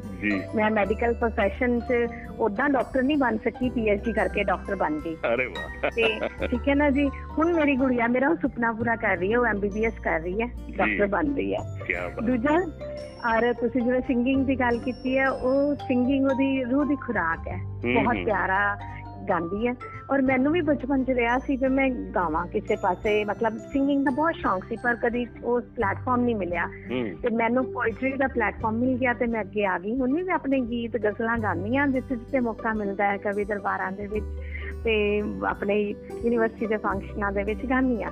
ਪਰ ਮੈਨੂੰ ਇਹੀ ਰੀਝ ਸੀ ਕਿ ਮੇਰੀ ਬੇਟੀ ਅੱਗੇ ਆਵੇ। ਹੁਣ ਉਹ। ਆਪਣੇ ਨਾਰਥ ਇੰਡੀਆ ਲੈਵਲ ਦੇ ਕੰਪੀਟੀਸ਼ਨ ਦੇ ਵਿੱਚ ਮੈਡੀਕਲ ਕਾਲਜਸ ਦੇ ਕੰਪੀਟੀਸ਼ਨ ਦੇ ਵਿੱਚ ਸੈਕਿੰਡ ਆਈ ਹੈ। ਹੁਣ ਨੈਸ਼ਨਲ ਲੈਵਲ ਦੇ ਕੰਪੀਟੀਸ਼ਨ 'ਚ ਨੇ ਅਪਲਾਈ ਕੀਤਾ। ਸੋ ਬਹੁਤ ਚੰਗਾ ਲੱਗਦਾ। ਮੈਨੂੰ ਇਹ ਲੱਗਦਾ ਕਿ ਵੀ ਹਾਂ ਆਪਣੇ ਸੁਪਨੇ ਸਾਕਾਰ ਹੋ ਰਹੇ ਨੇ। ਉਹ ਬੇਟੀ ਦੇ ਰੂਪ ਵਿੱਚ ਮੈਨੂੰ ਦੇਖਦੇ ਤੇ ਸਾਰੇ ਹੀ ਕਹਿਣਗੇ ਉਹ ਬਿਲਕੁਲ ਛੋਟੀ ਦਿਨ ਰੂਪ ਲੱਗਦੀ ਹੈ ਬਿਲਕੁਲ ਤੇਰੀ ਕਾਪੀ ਹੈ। ਤਾਂ ਹੀ ਉਹ ਤਾਂ ਕਹਿੰਦੇ ਨੇ। ਧੀਆਂ ਧੀਆਂ ਮਾਂ ਦੀ ਪਰਛਾਈ ਹੁੰਦੀਆਂ ਨੇ ਹਨਾ? ਬਿਲਕੁਲ ਜੀ ਔਰ ਬਿਲਕੁਲ ਪਛਾਈ ਔਰ ਜਿਨ੍ਹਾਂ ਨੂੰ ਮਾਂ ਸਾਹਿਤਕ ਵਾਲੀ ਮਿਲੇ ਮਾਂ ਕਵਿਤਾ ਵਾਲੀ ਮਿਲੇ ਮਾਂ ਗੀਤ ਵਰਗੀ ਮਿਲੇ ਮਾਂ ਗਜ਼ਲ ਵਰਗੀ ਮਿਲੇ ਮਾਂ ਕਹਾਣੀ ਵਰਗੀ ਮਿਲੇ ਤਾਂ ਨਿਸ਼ਚਿਤ ਤੌਰ ਤੇ ਧੀ ਵਿਰਾਸਤ ਹੀ ਬਣ ਜਾਂਦੀ ਹੈ ਹਨਾ ਨਹੀਂ ਉਹ ਵੀ ਬਹੁਤ ਸੋਹਣਾ ਲਿਖਦੀ ਆ। ਉਹ ਤਾਂ ਹੀ ਤਾਂ ਕਹਿੰਦੇ ਨੇ ਪਾਵਾਂ ਧੀਆਂ ਇੱਕੋ ਜਿਹੀਆਂ ਜਿਵੇਂ ਮੂਰਤਾ ਪ੍ਰੇਮ ਵਿੱਚ ਜੜੀਆਂ। ਕੀ ਬਾਤ ਹੈ ਕੀ ਬਾਤ ਹੈ। ਪਰ ਇਹਨਾਂ ਇਹਨਾਂ ਦੌਰਾਨ ਤੁਹਾਡੇ ਪਤੀ ਦੇਵ ਜੋ ਡਾਕਟਰ ਸਾਹਿਬ ਨੇ। ਉਹ ਕਿੱਦਾਂ ਮਹਿਸੂਸ ਕਰਦੇ ਨੇ ਕਿ ਉਹਨਾਂ ਦੀ ਬੇਟੀ ਵੀ ਕਵਿਤਾ ਲਿਖਦੀ ਹੈ ਉਹਨਾਂ ਦੀ ਪਤਨੀ ਵੀ ਕਵਿਤਾ ਲਿਖਦੀ ਹੈ ਗੀਤ ਦੀ ਗੱਲ ਕਰਦੀ ਹੈ ਗਜ਼ਲ ਦੀ ਗੱਲ ਕਰਦੀ ਹੈ? ਹਾਂਜੀ ਸ਼ੁਰੂ ਸ਼ੁਰੂ ਤਾਂ ਡਾਕਟਰ ਸਾਹਿਬ ਨੂੰ ਕੋਈ ਇੰਟਰਸਟ ਨਹੀਂ ਸੀ ਪੋਇਟਰੀ ਦੇ ਵਿੱਚ। ਪਿਓਰ ਸਾਇੰਟਿਸਟ ਜਿਹਨੂੰ ਕਹਿੰਦੇ ਨਾ ਵੀ ਬਸ ਆਪਣਾ ਪਰ ਬਾਅਦ ਦੇ ਵਿੱਚ ਹੌਲੀ ਹੌਲੀ ਰੁਝਾਨ ਇਸ ਤਰ੍ਹਾਂ ਦਾ ਆ ਗਿਆ। ਪਹਿਲਾਂ ਤਾਂ ਮੈਂ ਕਹਿੰਦੀ ਨਹੀਂ ਸੀ ਫੜ ਕੇ ਇਹਨਾਂ ਨੂੰ ਅੱਜ ਮੈਂ ਰੋਟੀ ਮੈਨੂੰ ਅਕਸਰ ਨਾ ਫੁਲਕਾ ਬਣਾਉਂਦੇ ਆ ਕੰਮ ਕਰਦੇ ਆ ਕਵਿਤਾ ਬਹੁਤ ਵਧੀਆ ਪਤਾ ਨਹੀਂ ਕਿਵੇਂ ਜਿਵੇਂ ਉਹ ਕਹਿੰਦੇ ਨੇ ਨਾ ਗੁਰੂ ਇਹ ਆਈ ਹੈ। ਮੈਨੂੰ ਐਵੇਂ ਲੱਗਦਾ ਮੈਂ ਜਦੋਂ ਚੱਕਲਾ ਵੇਲਾ ਪੜਦੀ ਆ ਤਾਂ ਮੈਨੂੰ ਕਵਿਤਾ ਦਿਮਾਗ 'ਚ ਆ ਜਾਂਦੀ ਹੈ। ਇਹਨਾਂ ਨੂੰ ਫਿਰ ਕਹਿਣਾ ਪਹਿਲਾਂ ਮੇਰੀ ਕਵਿਤਾ ਸੁਣੋਗੇ ਤਾਂ ਰੋਟੀ ਮਿਲਣੀ ਨਹੀਂ ਤੇ ਨਹੀਂ ਮਿਲਣੀ। ਮੈਂ ਫੜ ਫੜ ਕੇ ਬਿਠਾਣਾ ਇਹਨਾਂ ਨੂੰ ਸ਼ੁਰੂ ਸ਼ੁਰੂ 'ਚ ਮੈਨੂੰ ਪਹਿਲਾਂ ਕਵਿਤਾ ਸੁਣੋ ਕਿਉਂਕਿ ਅੰਦਰੋਂ ਕੁਝ ਹੁੰਦਾ ਹੁੰਦਾ ਸੀ ਵੀ ਮੈਂ ਕਿਹਨੂੰ ਸੁਣਾਵਾਂ? And he is my first listener ਹੂੰ। ਤੇ ਫਿਰ ਗੁੜੀਆ ਜਦੋਂ ਵੱਡੀ ਹੋਈ ਗੁੜੀਆ ਸੁਣਨ ਲੱਗ ਪਈ। ਤੇ ਹੂੰ ਹੁਣ ਇਹ ਹਾਲ ਹੈ ਕਿ ਡਾਕਟਰ ਸਾਹਿਬ ਆਣਗੇ ਦਵਿੰਦਰ ਮੇਰੇ ਮਨ ਚ ਅੱਜ ਨਾ ਇੱਕ ਥੀਮ ਆਇਆ ਹੈ। ਅੱਜ। ਮੈਂ ਰਸਤੇ ਚ ਆ ਦੇਖਿਆ। ਅੱਜ ਮੇਰੇ ਮਨ ਚ ਅੱਜ ਆਫਿਸ ਆਇਆ। ਇੱਥੇ ਕਵਿਤਾ ਲਿਖ? ਮਤਲਬ। ਇੰਨਾ ਇੰਟਰਸਟ ਚੇਂਜ ਹੋ ਗਿਆ ਔਰ ਬੜਾ ਅੱਛਾ ਲੱਗਦਾ ਹੈ। ਬਹੁਤ ਵਧੀਆ ਲੱਗਦਾ ਹੈ ਕਿ ਜਦੋਂ ਤੂੰ ਸਾਡੇ ਸਾਰੇ ਜਣੇ ਇਸ ਚੀਜ਼ ਦੇ ਵਿੱਚ ਤੁਹਾਨੂੰ ਪੂਰੀ ਸਪੋਰਟ ਕਰਦੇ ਨੇ। ਔਰ ਆਈ ਐਮ ਵੈਰੀ ਲੱਕੀ ਕਿ ਮੈਨੂੰ ਸਾਰਿਆਂ ਦਾ ਪੂਰਾ ਹੌਸਲਾ ਮਿਲਦਾ ਨਾਲ ਕੀ ਕੀ ਬਾਤ ਹੈ ਬਹੁਤ ਖੂਬਸੂਰਤ ਗੱਲ ਹੁਣ ਤਾਂ ਡਾਕਟਰ ਸਾਹਿਬ ਇਹ ਕਹਿੰਦੇ ਹੁਣ ਇਹ ਰੋਟੀ ਬਾਅਦ ਚ ਖਾਵਾਂਗੇ ਪਹਿਲਾਂ ਕਵਿਤਾ ਸੁਣਾਓ। ਬਿਲਕੁਲ ਸਹੀ ਗੱਲ ਹੈ ਹੁਣ ਤਾਂ ਕਵਿਤਾ ਵੀ ਸਾਡੀ ਖੁਰਾਕ ਦਾ ਹਿੱਸਾ ਬਣ ਚੁੱਕੀ ਹੈ। ਕੀ ਬਾਤ ਹੈ ਕੀ ਬਾਤ ਔਰ ਉਹ ਰੋਟੀ ਵੀ ਬਹੁਤ ਸਵਾਦ ਲੱਗਦੀ ਹੈ ਜਿੰਦੇ ਵਿੱਚ ਕਵਿਤਾ ਦੀ ਗੱਲ ਹੋਵੇ ਕਹਾਣੀ ਦੀ ਗੱਲ ਹੋਵੇ ਗਜ਼ਲ ਦੀ ਗੱਲ ਹੋਵੇ ਹੈ ਨਾ। ਬਿਲਕੁਲ ਜੀ ਡਾਕਟਰ ਸਾਹਿਬ ਇੱਕ ਹੋਰ ਮੈਂ ਤੁਹਾਡੇ ਤੋਂ ਪੁੱਛਣਾ ਚਾਹਣਾ ਤੁਹਾਡੇ ਹੋ ਸਕਦਾ ਦਿਲ ਦੀ ਗੱਲ ਹੋਵੇ ਹੋ ਸਕਦਾ ਤੁਹਾਡੇ ਦਿਮਾਗ ਦੀ ਗੱਲ ਹੋਵੇ। ਜਿਹੜੀਆਂ। ਕੁੜੀਆਂ ਕਵਿਤਾ ਲਿਖ ਲੈਂਦੀਆਂ ਨੇ ਛੁਪਾ ਦਿੰਦੀਆਂ ਨੇ ਹਨਾ ਚੋਰੀ ਲਿਖ ਲੈਂਦੀਆਂ। ਨੇ। ਉਹਨਾਂ ਦੇ ਮਨ ਦੇ ਭਾਵ ਉਹਨਾਂ ਨੂੰ ਕੀ ਕਹਿਣਾ ਚਾਹੋਗੇ ਆਪਣੀ ਕਵਿਤਾ? ਕਿਵੇਂ ਸਮਾਜ ਦੇ ਅੱਗੇ ਲੈ ਕੇ ਆਉਣਾ? ਕਰ ਹਰ ਕੁੜੀ ਦਾ ਕਿਤੇ ਨਾ ਕਿਤੇ ਕੋਈ ਭਾਵ ਹੁੰਦਾ ਹੈ ਹਨਾ? ਹੁੰਦਾ ਹੈ ਜੀ। ਬਹੁਤ ਸਾਰੀਆਂ ਕੁੜੀਆਂ ਇਹੋ ਜਿਹੀਆਂ ਨੇ ਜਿਹੜੀਆਂ ਵਿਚਾਰੀਆਂ ਕਵਿਤਾ ਲਿਖ ਲੈਂਦੀਆਂ ਨੇ। ਪਰ। ਉਹ ਐਸ ਕਰਕੇ ਨਹੀਂ ਸਮਾਜ ਦੇ ਅੱਗੇ ਲਿਆ ਰਹੀਆਂ ਕਿ ਸਮਾਜ ਕੀ ਕਹੇਗਾ ਕਿ ਕਿਸ ਲਈ ਲਿਖ ਰਹੇ ਹੋ ਕਾਹ ਤੋਂ ਲਿਖ ਰਹੇ ਹੋ। ਇਹ ਇਸ ਸਥਿਤੀ ਨੂੰ ਸਪਸ਼ਟ ਕਰੋ ਕਿ ਇਹ ਤੁਹਾਡੇ ਨਾਲ ਵੀ ਹੋਇਆ ਜਾਂ ਤੁਸੀਂ ਕੁੜੀਆਂ ਨੂੰ ਕੀ ਕਹਿਣਾ ਚਾਹੋਗੇ ਵਿਸ਼ੇਸ਼ ਸੰਦੇਸ਼ ਰਾਹੀਂ ਜੇ ਤੁਸੀਂ ਮੇਰੀ ਗੱਲ ਪੁੱਛੋ ਤਾਂ ਮੈਂ ਵੀ ਬਹੁਤ ਕੁਝ ਲਿਖਿਆ ਸੀ ਲਿਖ ਲਿਖ ਕਾਗਜ਼ ਰੱਖੇ ਹੋਏ ਸੀ। ਔਰ ਲਿਖਦੀ ਰਹੀ ਛਪ ਛਪਾਇਆ ਨਹੀਂ ਕਦੀ ਛਪਿਆ ਕਦੋਂ? ਮੇਰੇ ਵਿਆਹ ਤੋਂ ਬਾਅਦ ਮੇਰੇ ਹਸਬੰਡ ਦੀ ਹਿੰਮਤ ਹੈ ਮੇਰੀ ਪਹਿਲੀ ਕਿਤਾਬ। ਤੁਸੀਂ ਦੇਖੋ 2004 ਦੇ ਵਿੱਚ ਆਈ ਔਰ ਮੇਰੇ ਦੋਨੋਂ ਬੱਚੇ ਵੀ ਹੋ ਗਏ ਸੀ। ਉਸ ਤੋਂ ਬਾਅਦ ਮੇਰੀ ਕਿਤਾਬ ਆਈ ਔਰ ਇਹਨਾਂ ਦੀ ਹਿੰਮਤ ਸਦਕਾ ਕਿ ਨਹੀਂ ਮੈਂ ਛਪਵਾਣੀ ਹੈ ਕਿਤਾਬ। ਮੈਨੂੰ ਸਾਥ ਮਿਲਿਆ। ਨਾ ਜੀ ਫਿਰ ਮੇਰੀ ਦੂਜੀ ਆਈ ਤੀਜੀ ਆਈ। ਹੁਣ ਚੌਥੀ ਕਿਤਾਬ ਮੇਰੀ ਗਜ਼ਲਾਂ ਦੀ ਨਿਰੋਲ ਗਜ਼ਲਾਂ ਦੀ ਕਿਤਾਬ ਆ ਰਹੀ ਹੈ ਸਰਸਰਾਹਟ ਜਲਦੀ ਤੁਹਾਡੇ ਹੱਥਾਂ 'ਚ ਆਏਗੀ। ਸੋ ਮੈਂ ਮੇਰੀ ਕਿਸਮਤ ਬਹੁਤ ਵਧੀਆ ਹੈ ਕਿ ਮੇਰੇ ਲਾਈਫ ਪਾਰਟਨਰ ਨੇ ਮੇਰਾ ਸਾਥ ਦਿੱਤਾ। ਪਰ ਅਕਸਰ ਇਸ ਚੀਜ਼ ਨੂੰ ਬਹੁਤ ਵਧੀਆ ਢੰਗ ਨਾਲ ਨਹੀਂ ਲਿਆ ਜਾਂਦਾ ਖਾਸ ਕਰਕੇ ਜਦੋਂ ਇੱਕ ਲੜਕੀ ਜਾਂ ਇੱਕ ਔਰਤ ਲਿਖ ਰਹੀ ਹੈ ਸਾਡੇ ਸਮਾਜ ਵਿੱਚ ਉਹਨੂੰ ਸਾਥ ਨਹੀਂ ਦਿੱਤਾ ਜਾਂਦਾ। ਪਰ ਪਰ ਫਿਰ ਵੀ ਇੱਕ ਗੱਲ ਹੋਰ ਮੈਂ ਕਹਾਂਗੀ ਕਿ ਅੱਜ ਕੱਲ ਸੋਚ ਬਦਲ ਵੀ ਰਹੀ ਹੈ। ਜੀ। ਇਸ ਕਰਕੇ ਆਪਣੇ ਭਾਵਾਂ ਨੂੰ ਆਪਣੀਆਂ ਕਵਿਤਾਵਾਂ ਨੂੰ ਇਸ ਕਰਕੇ ਨਹੀਂ ਲੁਕਾ ਕੇ ਰੱਖ ਲੈਣਾ ਕਿ ਕੋਈ ਕੀ ਕਹੇਗਾ। ਅਰੇ ਵਾਹ। ਜ਼ਰੂਰ। ਜ਼ਰੂਰ ਜੇ ਅਸੀਂ ਆਪਣੇ ਲਈ ਜਿਉਣਾ ਹੈ, ਆਪਣੇ ਸਾਹਾਂ ਦੇ ਨਾਲ ਜਿਉਣਾ ਤਾਂ ਆਪਣੇ ਅਹਿਸਾਸਾਂ ਤੇ ਆਪਣੇ ਭਾਵਾਂ ਦੇ ਨਾਲ ਹੈ। ਅਰੇ ਵਾਹ। ਇਸ ਕਰਕੇ ਕੋਈ ਗੱਲ ਨਹੀਂ ਪਹਿਲੀ ਕਵਿਤਾ ਤੇ ਕੋਈ ਰਿਐਕਸ਼ਨ ਹੋਏਗਾ ਦੂਜੀ ਤੇ ਹੋ ਜਾਏਗਾ ਤੀਜੀ ਤੇ ਹੋਏਗਾ ਬਸ ਫਿਰ ਉਸ ਤੋਂ ਬਾਅਦ ਆਪੇ ਚੁੱਪ ਕਰ ਜਾਂਦੀ ਹੈ।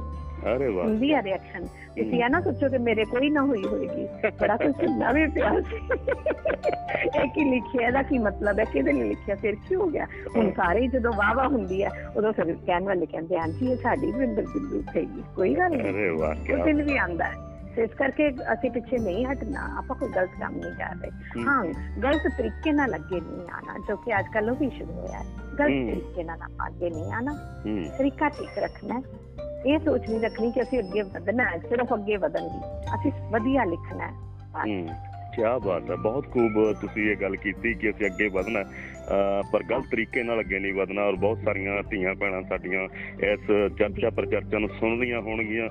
ਮੈਂ ਉਹਨਾਂ ਨੂੰ ਕਹਾਂਗਾ ਕਿ ਤੁਸੀਂ ਇੱਕ ਵਾਰ ਦਿਲਰੂਪ ਜੀ ਦੀ ਕਵਿਤਾ ਪੜ੍ਹੋ ਉਹਨਾਂ ਦੀ ਕਿਤਾਬ ਪੜ੍ਹੋ ਉਹਨਾਂ ਦੇ ਜੀਵਨ ਚਰਿੱਤਰ ਬਾਰੇ ਜਾਣੋ ਔਰ ਪਤਾ ਲੱਗੇਗਾ ਕਿ ਕਿਸ ਤਰ੍ਹਾਂ ਇੱਕ ਨਾਰੀ ਆਪਣੀ ਕਵਿਤਾ ਨੂੰ ਸਮਾਜ ਦੇ ਵਿੱਚ ਲੈ ਕੇ ਆਉਂਦੀ ਹੈ ਔਰ ਉਹ ਕਵਿਤਾ ਸਮਾਜ ਦੀ ਰਹਿਨੁਮਾਈ ਕਰਦੀ ਹੈ ਹੈਨਾ ਜੀ ਜੀ ਜੀ ਅਹ ਮੈਂ ਬਿਲਕੁਲ। ਚਾਹਾਂਗਾ ਜੇ ਕੋਈ ਕਿ- ਔਰਤ ਪਹੁੰਚੀ ਹੈ ਨਾ ਸੰਸਾਰ ਜੀ ਕਿਸੇ ਵੀ ਕਿਸੇ ਵੀ ਤਰ੍ਹਾਂ ਦਾ ਫੀਲਡ ਹੈ ਪ੍ਰੋਫੈਸ਼ਨ ਹੈ ਸਾਹਿਤ ਹੈ ਤਾਂ ਹਰ ਔਰਤ ਨੂੰ ਉਸ ਅਗਨੀ ਪ੍ਰੀਖਿਆ ਤੋਂ ਲੰਘਣਾ ਪੈਂਦਾ ਹੈ ਦੇਖਣ ਨੂੰ ਭਾਵੇਂ ਨਾ ਨਜ਼ਰ ਆਵੇ। ਹੂੰ ਹੂੰ ਹੂੰ ਅਸੀਂ ਚਾਹਾਂਗੇ ਕਿ ਇੱਕ ਕਵਿਤਾ ਤੁਹਾਡੀ ਹੋਰ ਹੋ ਜੇ। ਵਧੀਆ ਜੀ ਕਵਿਤਾ ਵੈਸੇ। ਤੁਹਾਡੀ ਸਾਰੀਆਂ ਕਵਿਤਾਵਾਂ ਵਧੀਆ ਨੇ। ਜ਼ਰੂਰ ਜੀ ਜ਼ਰੂਰ। ਮੈਂ ਇੱਕ। ਗਜ਼ਲ ਸੁਣਾਵਾਂ ਜੀ ਜੀ ਜੀ। ਜੀ। ਇੱਕ ਗਜ਼ਲ ਪੇਸ਼ ਕਰਦੀ ਹਾਂ ਜੀ। ਜੀ। ਆ ਕਰਮਾਂ ਦੀ ਖੇਡ ਹੈ ਜਾਂ ਗ੍ਰਹਿਾਂ ਦੀ ਚਾਲ ਹੈ। ਅਰੇ ਵਾਹ। ਕਰਮਾਂ ਦੀ ਖੇਡ ਹੈ ਜਾਂ ਗ੍ਰਹਿਾਂ ਦੀ ਚਾਲ ਹੈ। ਹੂੰ। ਆਮਦ ਖੁਸ਼ੀ ਦੀ ਸੁਣਦਿਆਂ ਗਮ ਆਉਂਦਾ ਨਾਲ ਹੈ। ਹੂੰ। ਬੱਦਲ ਗਰਜ ਕੇ ਲਿਸ਼ਕ ਕੇ ਉੱਤੋਂ ਦੀ ਲੰਘ ਗਏ। ਹੂੰ। ਤਪਦੇ ਥਲਾਂ 'ਚ ਰਹਿ ਗਿਆ ਅੰਤਾਂ ਦਾ ਕਾਲ ਹੈ। ਹੂੰ। ਉੱਡੀ ਜੋ ਬਾਹਰ ਧੂੜਤਾ ਮੂੰਹ ਸਿਰ ਨੂੰ ਟਕ ਲਿਆ।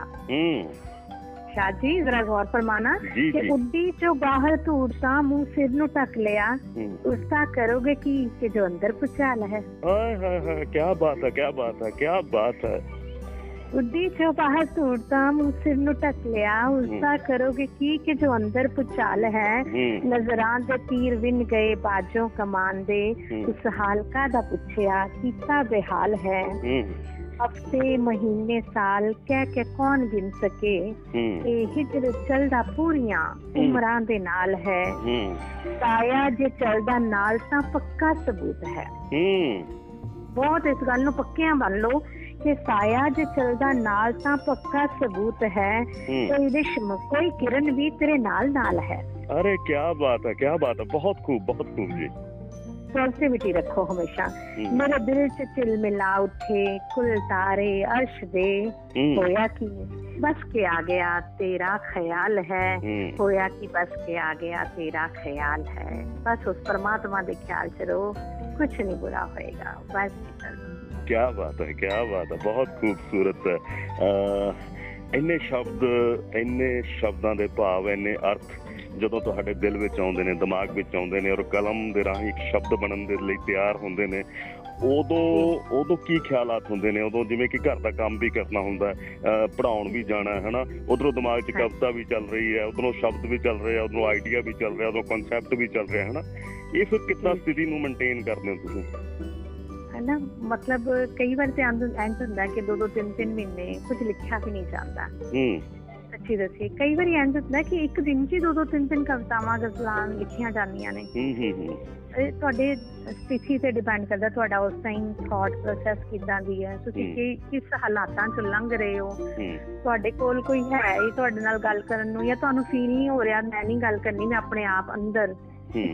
ਅੰਤਰਮੁਖੀ ਹੋ ਜਾਂਦਾ ਨਾ ਜਦੋਂ ਇਨਸਾਨ ਜਦੋਂ ਉਹਨੂੰ ਲੱਗਦਾ ਹੈ ਕਿ ਨਹੀਂ ਮੈਂ ਆਪਣੇ ਨਾਲ ਹੀ ਗੱਲ ਕਰਨੀ ਮੈਂ ਜਾਂ ਪਰਮਾਤਮਾ ਨਾਲ ਹੀ ਆਪਣੇ ਨਾਲ ਗੱਲ ਕਰਨੀ ਹੈ ਬਸ। ਹੂੰ। ਫਿਰ ਉਦੋਂ ਉਦੋਂ ਜਿਹੜਾ ਇੱਕ ਵਾਇਆ ਮੀਡੀਆ ਕਨੈਕਸ਼ਨ ਬਣਦੀ ਹੈ ਨਾ ਉਹ ਕਵਿਤਾ ਬਣਦੀ ਹੈ। ਬਿਲਕੁਲ ਬਿਲਕੁਲ ਤੁਹਾਡੀ ਗੱਲ ਬਿਲਕੁਲ 100% ਸਹੀ ਹੈ। ਪਰ ਦੁਨਿਆਵੀ ਦੁਨੀਆਦਾਰੀ। ਤੋਂ ਜਦੋਂ ਅਸੀਂ ਇਬਾਦਤ ਵੱਲ ਚੱਲਦੇ ਹਾਂ ਪ੍ਰਮਾਤਮਾ ਦੀ। ਬੰਦਗੀ ਵੱਲ ਚੱਲਦੇ ਹਾਂ ਜਿੱਥੇ ਤੂੰ ਹੀ ਤੂੰ ਨਜ਼ਰ ਆਉਂਦਾ ਹੈ ਉਹ ਕਹਿੰਦਾ ਨਾ ਕਿ ਮੈਂ ਉਸਸੇ ਇਸ਼ਕ ਕਰਤਾ ਹੂੰ ਜਿਸੇ ਆਜ ਤੱਕ ਦੇਖਾ ਹੀ ਨਹੀਂ ਹੈ। ਜੀ ਜੀ ਜੀ ਬਿਲਕੁਲ ਬਿਲਕੁਲ। ਤੁਸੀਂ ਕਵਿਤਾ ਮੈਂ ਫਿਰ ਪੁੱਛਣਾ ਚਾਹਣਾ ਕਿ ਤੁਸੀਂ ਕਵਿਤਾ ਕਿਸ ਲਈ ਲਿਖਦੇ ਹੋ ਕਾਹ ਤੋਂ ਲਿਖਦੇ ਹੋ?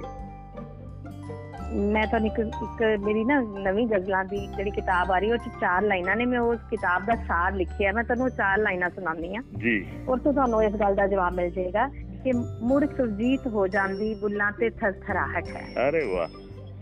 ਮੁੜ ਸੁਰਜੀਤ ਹੋ ਜਾਂਦੀ ਬੁੱਲਾਂ ਤੇ ਥਰਥਰਾਹਟ ਹੈ ਕਿ ਸਾਡੇ ਜੀਵਨ ਦਾ ਫਰਮਾਨ ਕਿ ਦਿਲ ਵਿੱਚ ਸਰਸਰਾਹਟ ਹੈ ਕਿ। ਦਿਲ ਵਿੱਚ ਸਰਸਰਾਹਟ ਹੈ। ਸੋ ਇਹ ਸਰਸਰਾਹਟ ਹੀ ਹੈ ਜਿਹੜੀ ਸਾਡੇ ਸਾਡੇ ਕੋਲੋਂ ਲਿਖਵਾਉਂਦੀ ਹੈ। ਤੇ ਜੇ ਇਹ ਲਿਖਵਾਉਂਦੀ ਹੈ ਸਰਸਰਾਹਟ ਹੈ ਤੇ ਸ਼ੋ ਕਰਦੀ ਕਿ ਅਸੀਂ ਜੀ ਰਹੇ ਹਾਂ ਅਸੀਂ। ਸਾਹ ਲੈ ਰਹੇ ਹਾਂ। ਇਹਦਾ ਇਹੀ ਜਵਾਬ ਹੈ ਜੀ। ਕੀ ਬਾਤ ਹੈ ਕੀ ਬਾਤ ਹੈ। ਪਰ ਇੱਕ ਕਵੀ ਦੀ ਸਥਿਤੀ ਇਹੋ ਜੀ ਆ ਜਾਂਦੀ ਹੈ ਜਦੋਂ ਲਿਖਦਾ ਲਿਖਦਾ ਲਿਖਦਾ ਕਿ ਐਸੇ ਮਕਾਮ ਤੇ ਪਹੁੰਚ ਜਾਂਦਾ ਹੈ ਜਦੋਂ ਉਹ ਸ਼ਬਦ ਜਿਹੜੇ ਨੇ ਉਹ ਇਬਾਦਤ ਦਾ ਰੂਪ ਲੈ ਲੈਂਦੇ ਨੇ ਹਨਾ? ਉਹਨੂੰ ਐ ਲੱਗਦਾ ਵੀ ਨਹੀਂ ਇਹ ਤਾਂ ਕੋਈ ਕਵਿਤਾ ਨਹੀਂ ਲਿਖੀ ਗਈ ਇਹ ਤਾਂ ਕੋਈ ਬੰਦਗੀ ਲਿਖੀ ਗਈ ਹਨਾ? ਜੀ ਜੀ। ਇਹ ਤਾਂ ਕੋਈ ਇਬਾਦਤ ਲਿਖੀ ਗਈ ਇਹ ਤਾਂ ਉਸ ਲਈ ਲਿਖੀ ਗਈ ਜਿਹਨੂੰ ਕਦੇ ਦੇਖਿਆ ਹੀ ਨਹੀਂ ਜਿਹਨੂੰ ਕਦੇ ਸਮਝਣ ਦੀ ਕੋਸ਼ਿਸ਼ ਹੀ ਨਹੀਂ ਕੀਤੀ। ਹਨਾ? ਕਈ ਵਾਰੀ ਇਹ ਮਹਿਸੂਸ ਹੁੰਦਾ ਹੈ। ਮੈਂ ਨਾ ਕਈ ਛੋਟੀਆਂ ਛੋਟੀਆਂ ਕਵਿਤਾਵਾਂ ਚਾਰ ਚਾਰ ਲਾਈਨਾਂ ਦੇ ਲਿਖਦੀਆਂ ਉਹਦੇ 'ਚ ਇਬਾਦਤ ਹੀ ਲੱਗਦੀ ਹੈ। ਜਿਵੇਂ ਹੁਣ ਇਸ ਨੂੰ ਮਿਲਣੇ ਦੀ ਤਾਂਗ ਨਹੀਂ ਤੜਪ ਨਹੀਂ ਹੂੰ। ਖਲਸ਼ ਨਹੀਂ ਕਿਉਂਕਿ ਅੱਖਾਂ ਦੇ ਬੂਹੇ ਢੁੰਦਿਆਂ ਹੀ ਉਹਨਾਂ ਮੇਰੇ ਰੂਬਰੂ ਹੋ ਜਾਂਦਾ ਹੈ ਕੀ ਬਾਤ ਹੈ ਕੀ ਬਾਤ ਹੈ ਇਹ ਅੱਖਾਂ ਦੇ ਦੂਏ ਹੀ ਹੈ ਬੰਦਗੀ ਹੈ ਧੁੰਦ ਹੈ ਜੀ, ਉਹ ਮੇਰੇ ਰੂਬਰੂ ਹੋ ਜਾਂਦਾ ਹੈ ਕੀ ਬਾਤ ਹੈ ਇਬਾਦਤ ਹੀ ਹੈ ਬੰਦਗੀ ਹੀ ਹੈ ਔਰ ਇਹੀ। ਇਬਾਦਤ ਬੰਦਗੀ ਜੋ ਹੈ ਪਵਿੱਤਰ ਭਾਵ ਨੂੰ ਜਨਮ ਦਿੰਦੀ ਹੈ ਤਾਂ ਹੀ ਇਹ ਇਬਾਦਤ ਆਉਂਦੇ ਨੇ ਤਾਂ ਹੀ ਸ਼ਬਦ ਆਉਂਦੇ ਨੇ ਤਾਂ ਹੀ ਕਵਿਤਾ ਬਣਦੀ ਹੈ ਤਾਂ ਹੀ ਗੀਤ ਬਣਦੇ ਨੇ ਤਾਂ ਹੀ ਕੋਈ ਗਜ਼ਲ ਆਉਂਦੀ ਹੈ ਔਰ ਤਾਂ ਹੀ ਉਹ ਸਾਡੇ ਸੁਣਨ ਵਾਲਿਆਂ ਦੇ ਦਿਮਾਗ ਦੇ ਵਿੱਚ ਪੜਨ ਵਾਲਿਆਂ ਦੇ ਦਿਮਾਗ ਵਿੱਚ ਇੱਕ ਦਸਤਕ ਦਿੰਦੀ ਹੈ ਔਰ ਇੱਕ ਨਵੀਂ। ਸੋਚ ਦਿੰਦੀ ਹੈ ਡਾਕਟਰ ਸਾਹਿਬ ਇਹ ਗੱਲਾਂ ਦਾ ਸਿਲਸਿਲਾ ਇਦਾਂ ਹੀ ਚੱਲਦਾ ਰਹੇਗਾ ਕਿਤਾਬਾਂ। ਚਾਰ ਤਿੰਨ ਆ ਚੁੱਕੀਆਂ ਨੇ ਤੁਹਾਡੀਆਂ ਚੌਥੀ ਕਿਤਾਬ ਦਾ ਇੰਤਜ਼ਾਰ ਹੈ ਅਹ, ਬਿਲਕੁਲ ਜੀ ਬਿਲਕੁਲ। ਕਿ- ਕਿੱਦਾਂ ਦੇਖਦੇ ਹੋ ਪੰਜਾਬ ਦੇ ਵਿੱਚ ਪੰਜਾਬੀ ਕਵਿਤਾ ਨੂੰ ਲੈ ਕੇ ਜੋ ਗੱਲਬਾਤ ਹੋ ਰਹੀ ਹੈ ਸ਼ਾਇਰੀ ਨੂੰ ਲੈ ਕੇ ਗੱਲਬਾਤ ਹੋ ਰਹੀ ਹੈ ਕਿੱਦਾਂ ਦਾ ਭਵਿੱਖ ਨਜ਼ਰ ਆ ਰਿਹਾ ਹੈ ਸ਼ਾਇਰਾਂ ਦਾ ਉਹਨਾਂ ਦੀਆਂ ਕਵਿਤਾਵਾਂ ਦਾ ਹਾਂਜੀ ਮੈਂ ਆਪਣੀ ਆਪਣਾ ਹੀ ਥਾਟ ਦੱਸਦੀ ਹਾਂ ਕਿਉਂਕਿ ਮੈਂ ਜਿਵੇਂ ਸਾਡੇ ਨਾ ਪੰਜਾਬ ਐਗਰੀਕਲਚਰ ਯੂਨੀਵਰਸਿਟੀ ਚ ਯੰਗ ਰਾਈਟਰ ਐਸੋਸੀਏਸ਼ਨ ਹੈ ਜੀ। ਜਿਹਦੇ ਚ ਸਾਰੇ ਰਾਈਟਰ ਬੱਚੇ ਜੁੜੇ ਹੋਏ ਨੇ ਪੂਰੀ ਯੂਨੀਵਰਸਿਟੀ ਦੇ।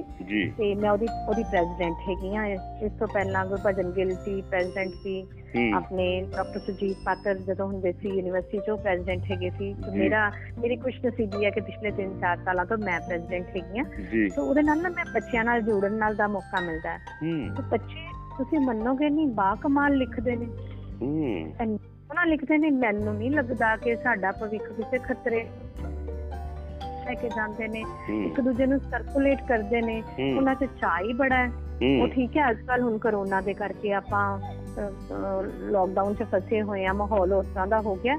ਅਦਰਵਾਈਜ਼ ਮੈਨੂੰ ਨਹੀਂ ਕਦੀ ਵੀ ਫੀਲ ਹੋਇਆ ਕਿ ਸਾਨੂੰ ਖਤਰਾ ਹੈ ਸਾਡੇ ਉਹਨੂੰ ਬੱਚੇ ਪੜ੍ਹਦੇ ਨਹੀਂ ਜੀ ਨਵੀਂ ਜਨਰੇਸ਼ਨ ਬਹੁਤ ਭਾਵੁਕ ਹੈ ਬਹੁਤ ਸੈਂਸਿਟਿਵ ਹੈ।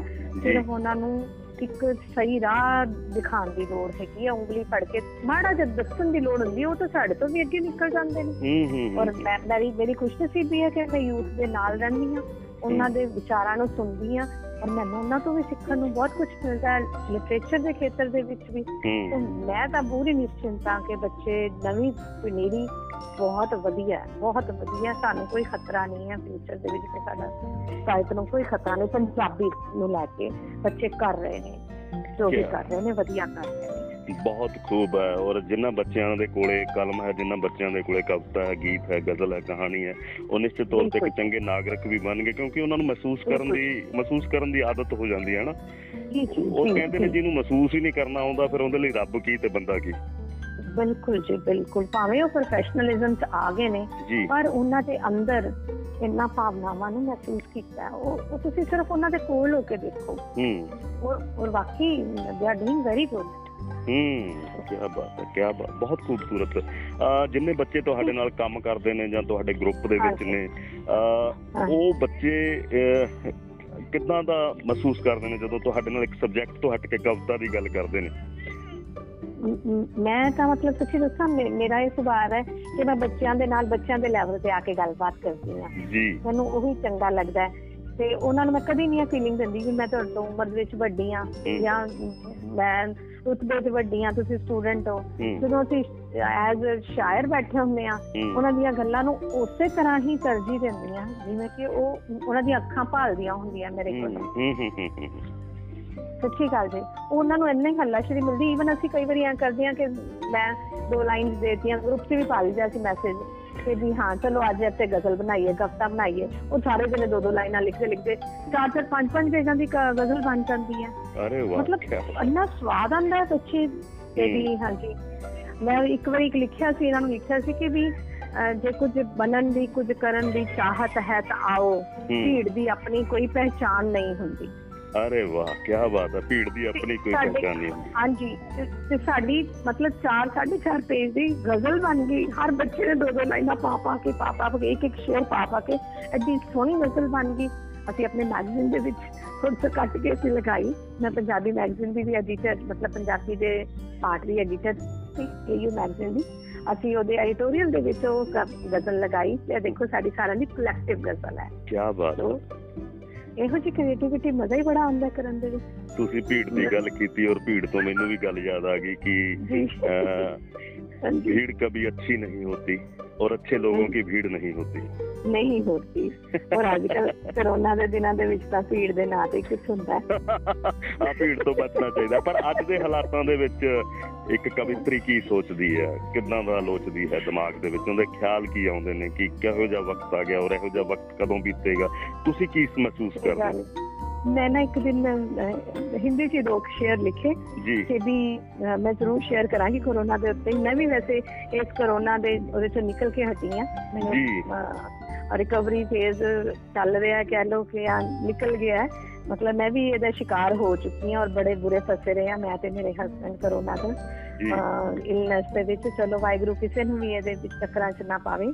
ਤੇ ਮੈਂ ਉਸ ਕਰੋਨਾ ਤੋਂ ਪਹਿਲਾਂ ਹੀ ਮਤਲਬ ਜਦੋਂ ਲੋਕਡਾਊਨ ਲੱਗਾ ਹੋਇਆ ਸੀ ਉਦੋਂ ਮੈਂ ਦੋ ਚਾਰ ਸ਼ੇਅਰ ਲਿਖੇ ਸੀ ਮੈਂ ਜ਼ਰੂਰ ਸ਼ੇਅਰ ਕਰਾਂਗੀ ਕਿ सांसों से आँखों से हिंदी चाहिए जी। सांसों से आँखों से हाथों से दूर कर दिया तो क्या? एहसासों से दूर कर पाओ तो जाने तुझे करो ना से दूर कर पाओ तो माने तुझे करो तो ना मतलब थॉट है। तो एक और शेयर थी कि बहुत हो गया अब और ना आजमाना एक खुदा ਹੂੰ बहुत हो गया अब और ना आजमाना एक खुदा ਹੂੰ जो दिलों से दूर कर दे ऐसा वायरस कभी ना बनाना है खुदा ਕੀ ਬਾਤ ਹੈ ਕੀ ਬਾਤ ਹੈ ਸੋ ਦਿਲਾਂ ਚੋਂ ਨਹੀਂ ਦੂਰੀਆਂ ਪਾ ਸਕਦੇ ਹੂੰ ਫਿਰ ਕੀ ਹੋ ਗਿਆ ਜੀ ਇੱਕ ਦੂਜੇ ਨੂੰ ਮਿਲਣ ਨਹੀਂ ਜਾ ਸਕਦੇ ਹੂੰ ਹਨਾ ਫਿਜ਼ੀਕਲ ਡਿਸਟੈਂਸਿੰਗ ਦੀ ਗੱਲ ਕਰ ਰਹੇ ਹਾਂ ਹੂੰ, ਪਰ ਹੂੰ। ਸਾਡੇ ਅਹਿਸਾਸ ਸਾਡੇ ਦਿਲ ਹਮੇਸ਼ਾ ਜੁੜੇ ਰਹਿਣਗੇ ਹੂੰ ਹੂੰ ਇਹੋ ਜਿਹਾ ਕੋਈ ਵਾਇਰਸ ਨਹੀਂ ਬਣ ਸਕਦਾ ਤੇ ਅਸੀਂ ਕਵੀ ਲੋਕ ਤਾਂ ਜਿੰਦਾ ਹੀ ਅਹਿਸਾਸਾਂ ਦੇ ਸਿਰ ਤੇ ਆ। ਕੀ ਬਾਤ ਹੈ ਕਵੀ ਲੋਕ ਜਿੰਦਾ ਹੀ ਅਹਿਸਾਸਾਂ ਦੇ ਦਿਲ ਅਹਿਸਾਸਾਂ ਦੇ ਨਾਲ ਨੇ। ਪਰ ਮੈਂ ਤੁਹਾਨੂੰ ਮੰਚ ਤੇ ਵੀ ਦੇਖਦਾ ਹਾਂ ਤੁਸੀਂ ਬਹੁਤ ਵੱਡੇ ਵੱਡੇ ਫੈਸਟੀਵਲਸ ਦੇ ਵਿੱਚ ਵੀ ਐਂਕਰਿੰਗ ਕਰਦੇ ਹੋ ਹੈ ਨਾ ਸਰਸ ਮੇਲਾ ਲੁਧਿਆਣਾ ਹੋਇਆ ਉੱਥੇ ਅਸੀਂ ਤੁਹਾਨੂੰ ਵੇਖਿਆ ਔਰ ਤੁਹਾਡੀ ਬਾਕਮਾਲ ਅਦਾਕਾਰੀ ਸੀ। ਆਪਾਂ ਆਪਾਂ ਇਕੱਠੇ ਉਸ ਸਟੇਜ ਨੂੰ ਅਸੀਂ ਤੁਹਾਡਾ ਵੀ ਆਨੰਦ ਲਿਆ ਸੀ ਵੀ ਬਹੁਤ ਪਸੰਦ ਤੁਹਾਡੀ ਸ਼ਰਾਦਾ ਤੁਹਾਡੇ ਦਾਤੀ ਬਾਕ ਹਾਂਜੀ। ਜੀ ਜੀ ਜੀ। ਔਰ ਬਹੁਤ ਅੱਛਾ ਲੱਗਾ ਤੁਹਾਡੇ ਨਾਲ ਗੱਲਬਾਤ ਕਰਕੇ ਔਰ ਜਾਂਦੇ ਜਾਂਦੇ ਗੱਚੀ ਦੀ ਕਵਿਤਾ ਬਹੁਤ ਜੋ ਤੁਹਾਡੇ ਦਿਲ ਦੇ ਕਰੀਬ ਹੈ ਹਨਾ? ਉਸ ਨੂੰ ਤੁਸੀਂ ਸਾਡੇ ਸਰੋਤਿਆਂ ਨਾਲ ਸਾਂਝਾ ਕਰੋ ਜੀ। ਮੈਂ ਤਰਨਮ ਚ ਕੁਝ ਪੇਸ਼ ਕਰ ਦਿਆਂ ਜੀ? ਜੀ ਜੀ ਵੈਲਕਮ। ਹਨਾ ਜੀ? ਮੈਂ ਦੋ ਸ਼ੇਰੀ ਸੁਣਾ ਦਿੰਦੀ ਹਾਂ ਤੇ ਫਿਰ ਇੱਕ ਪਿਆਰ ਦਿੱਤਾ ਹੈ ਗੀਤ ਹੈ। ਲੈ ਕੇ ਪਿਆਰ ਦੇ ਸੁਰੰਗ ਇਦਾਂ ਕੀਤਾ ਮੇਰਾ ਸੰਗ। ਤੇਰੇ ਰੰਗ ਵਿੱਚ ਪਾਣੀ ਵਾਂਗ ਰੰਗ ਹੋ ਗਈ ਵੇ ਮੈਂ ਇਸ਼ਕੇ ਦੀ ਨਦੀ ਦੀ ਤਰੰਗ ਹੋ ਗਈ ਲੈ ਕੇ ਪਿਆਰ ਦੇ ਸੁਰੰਗ। ਕੀ ਬਾਤ ਹੈ, ਬਹੁਤ ਖੂਬ।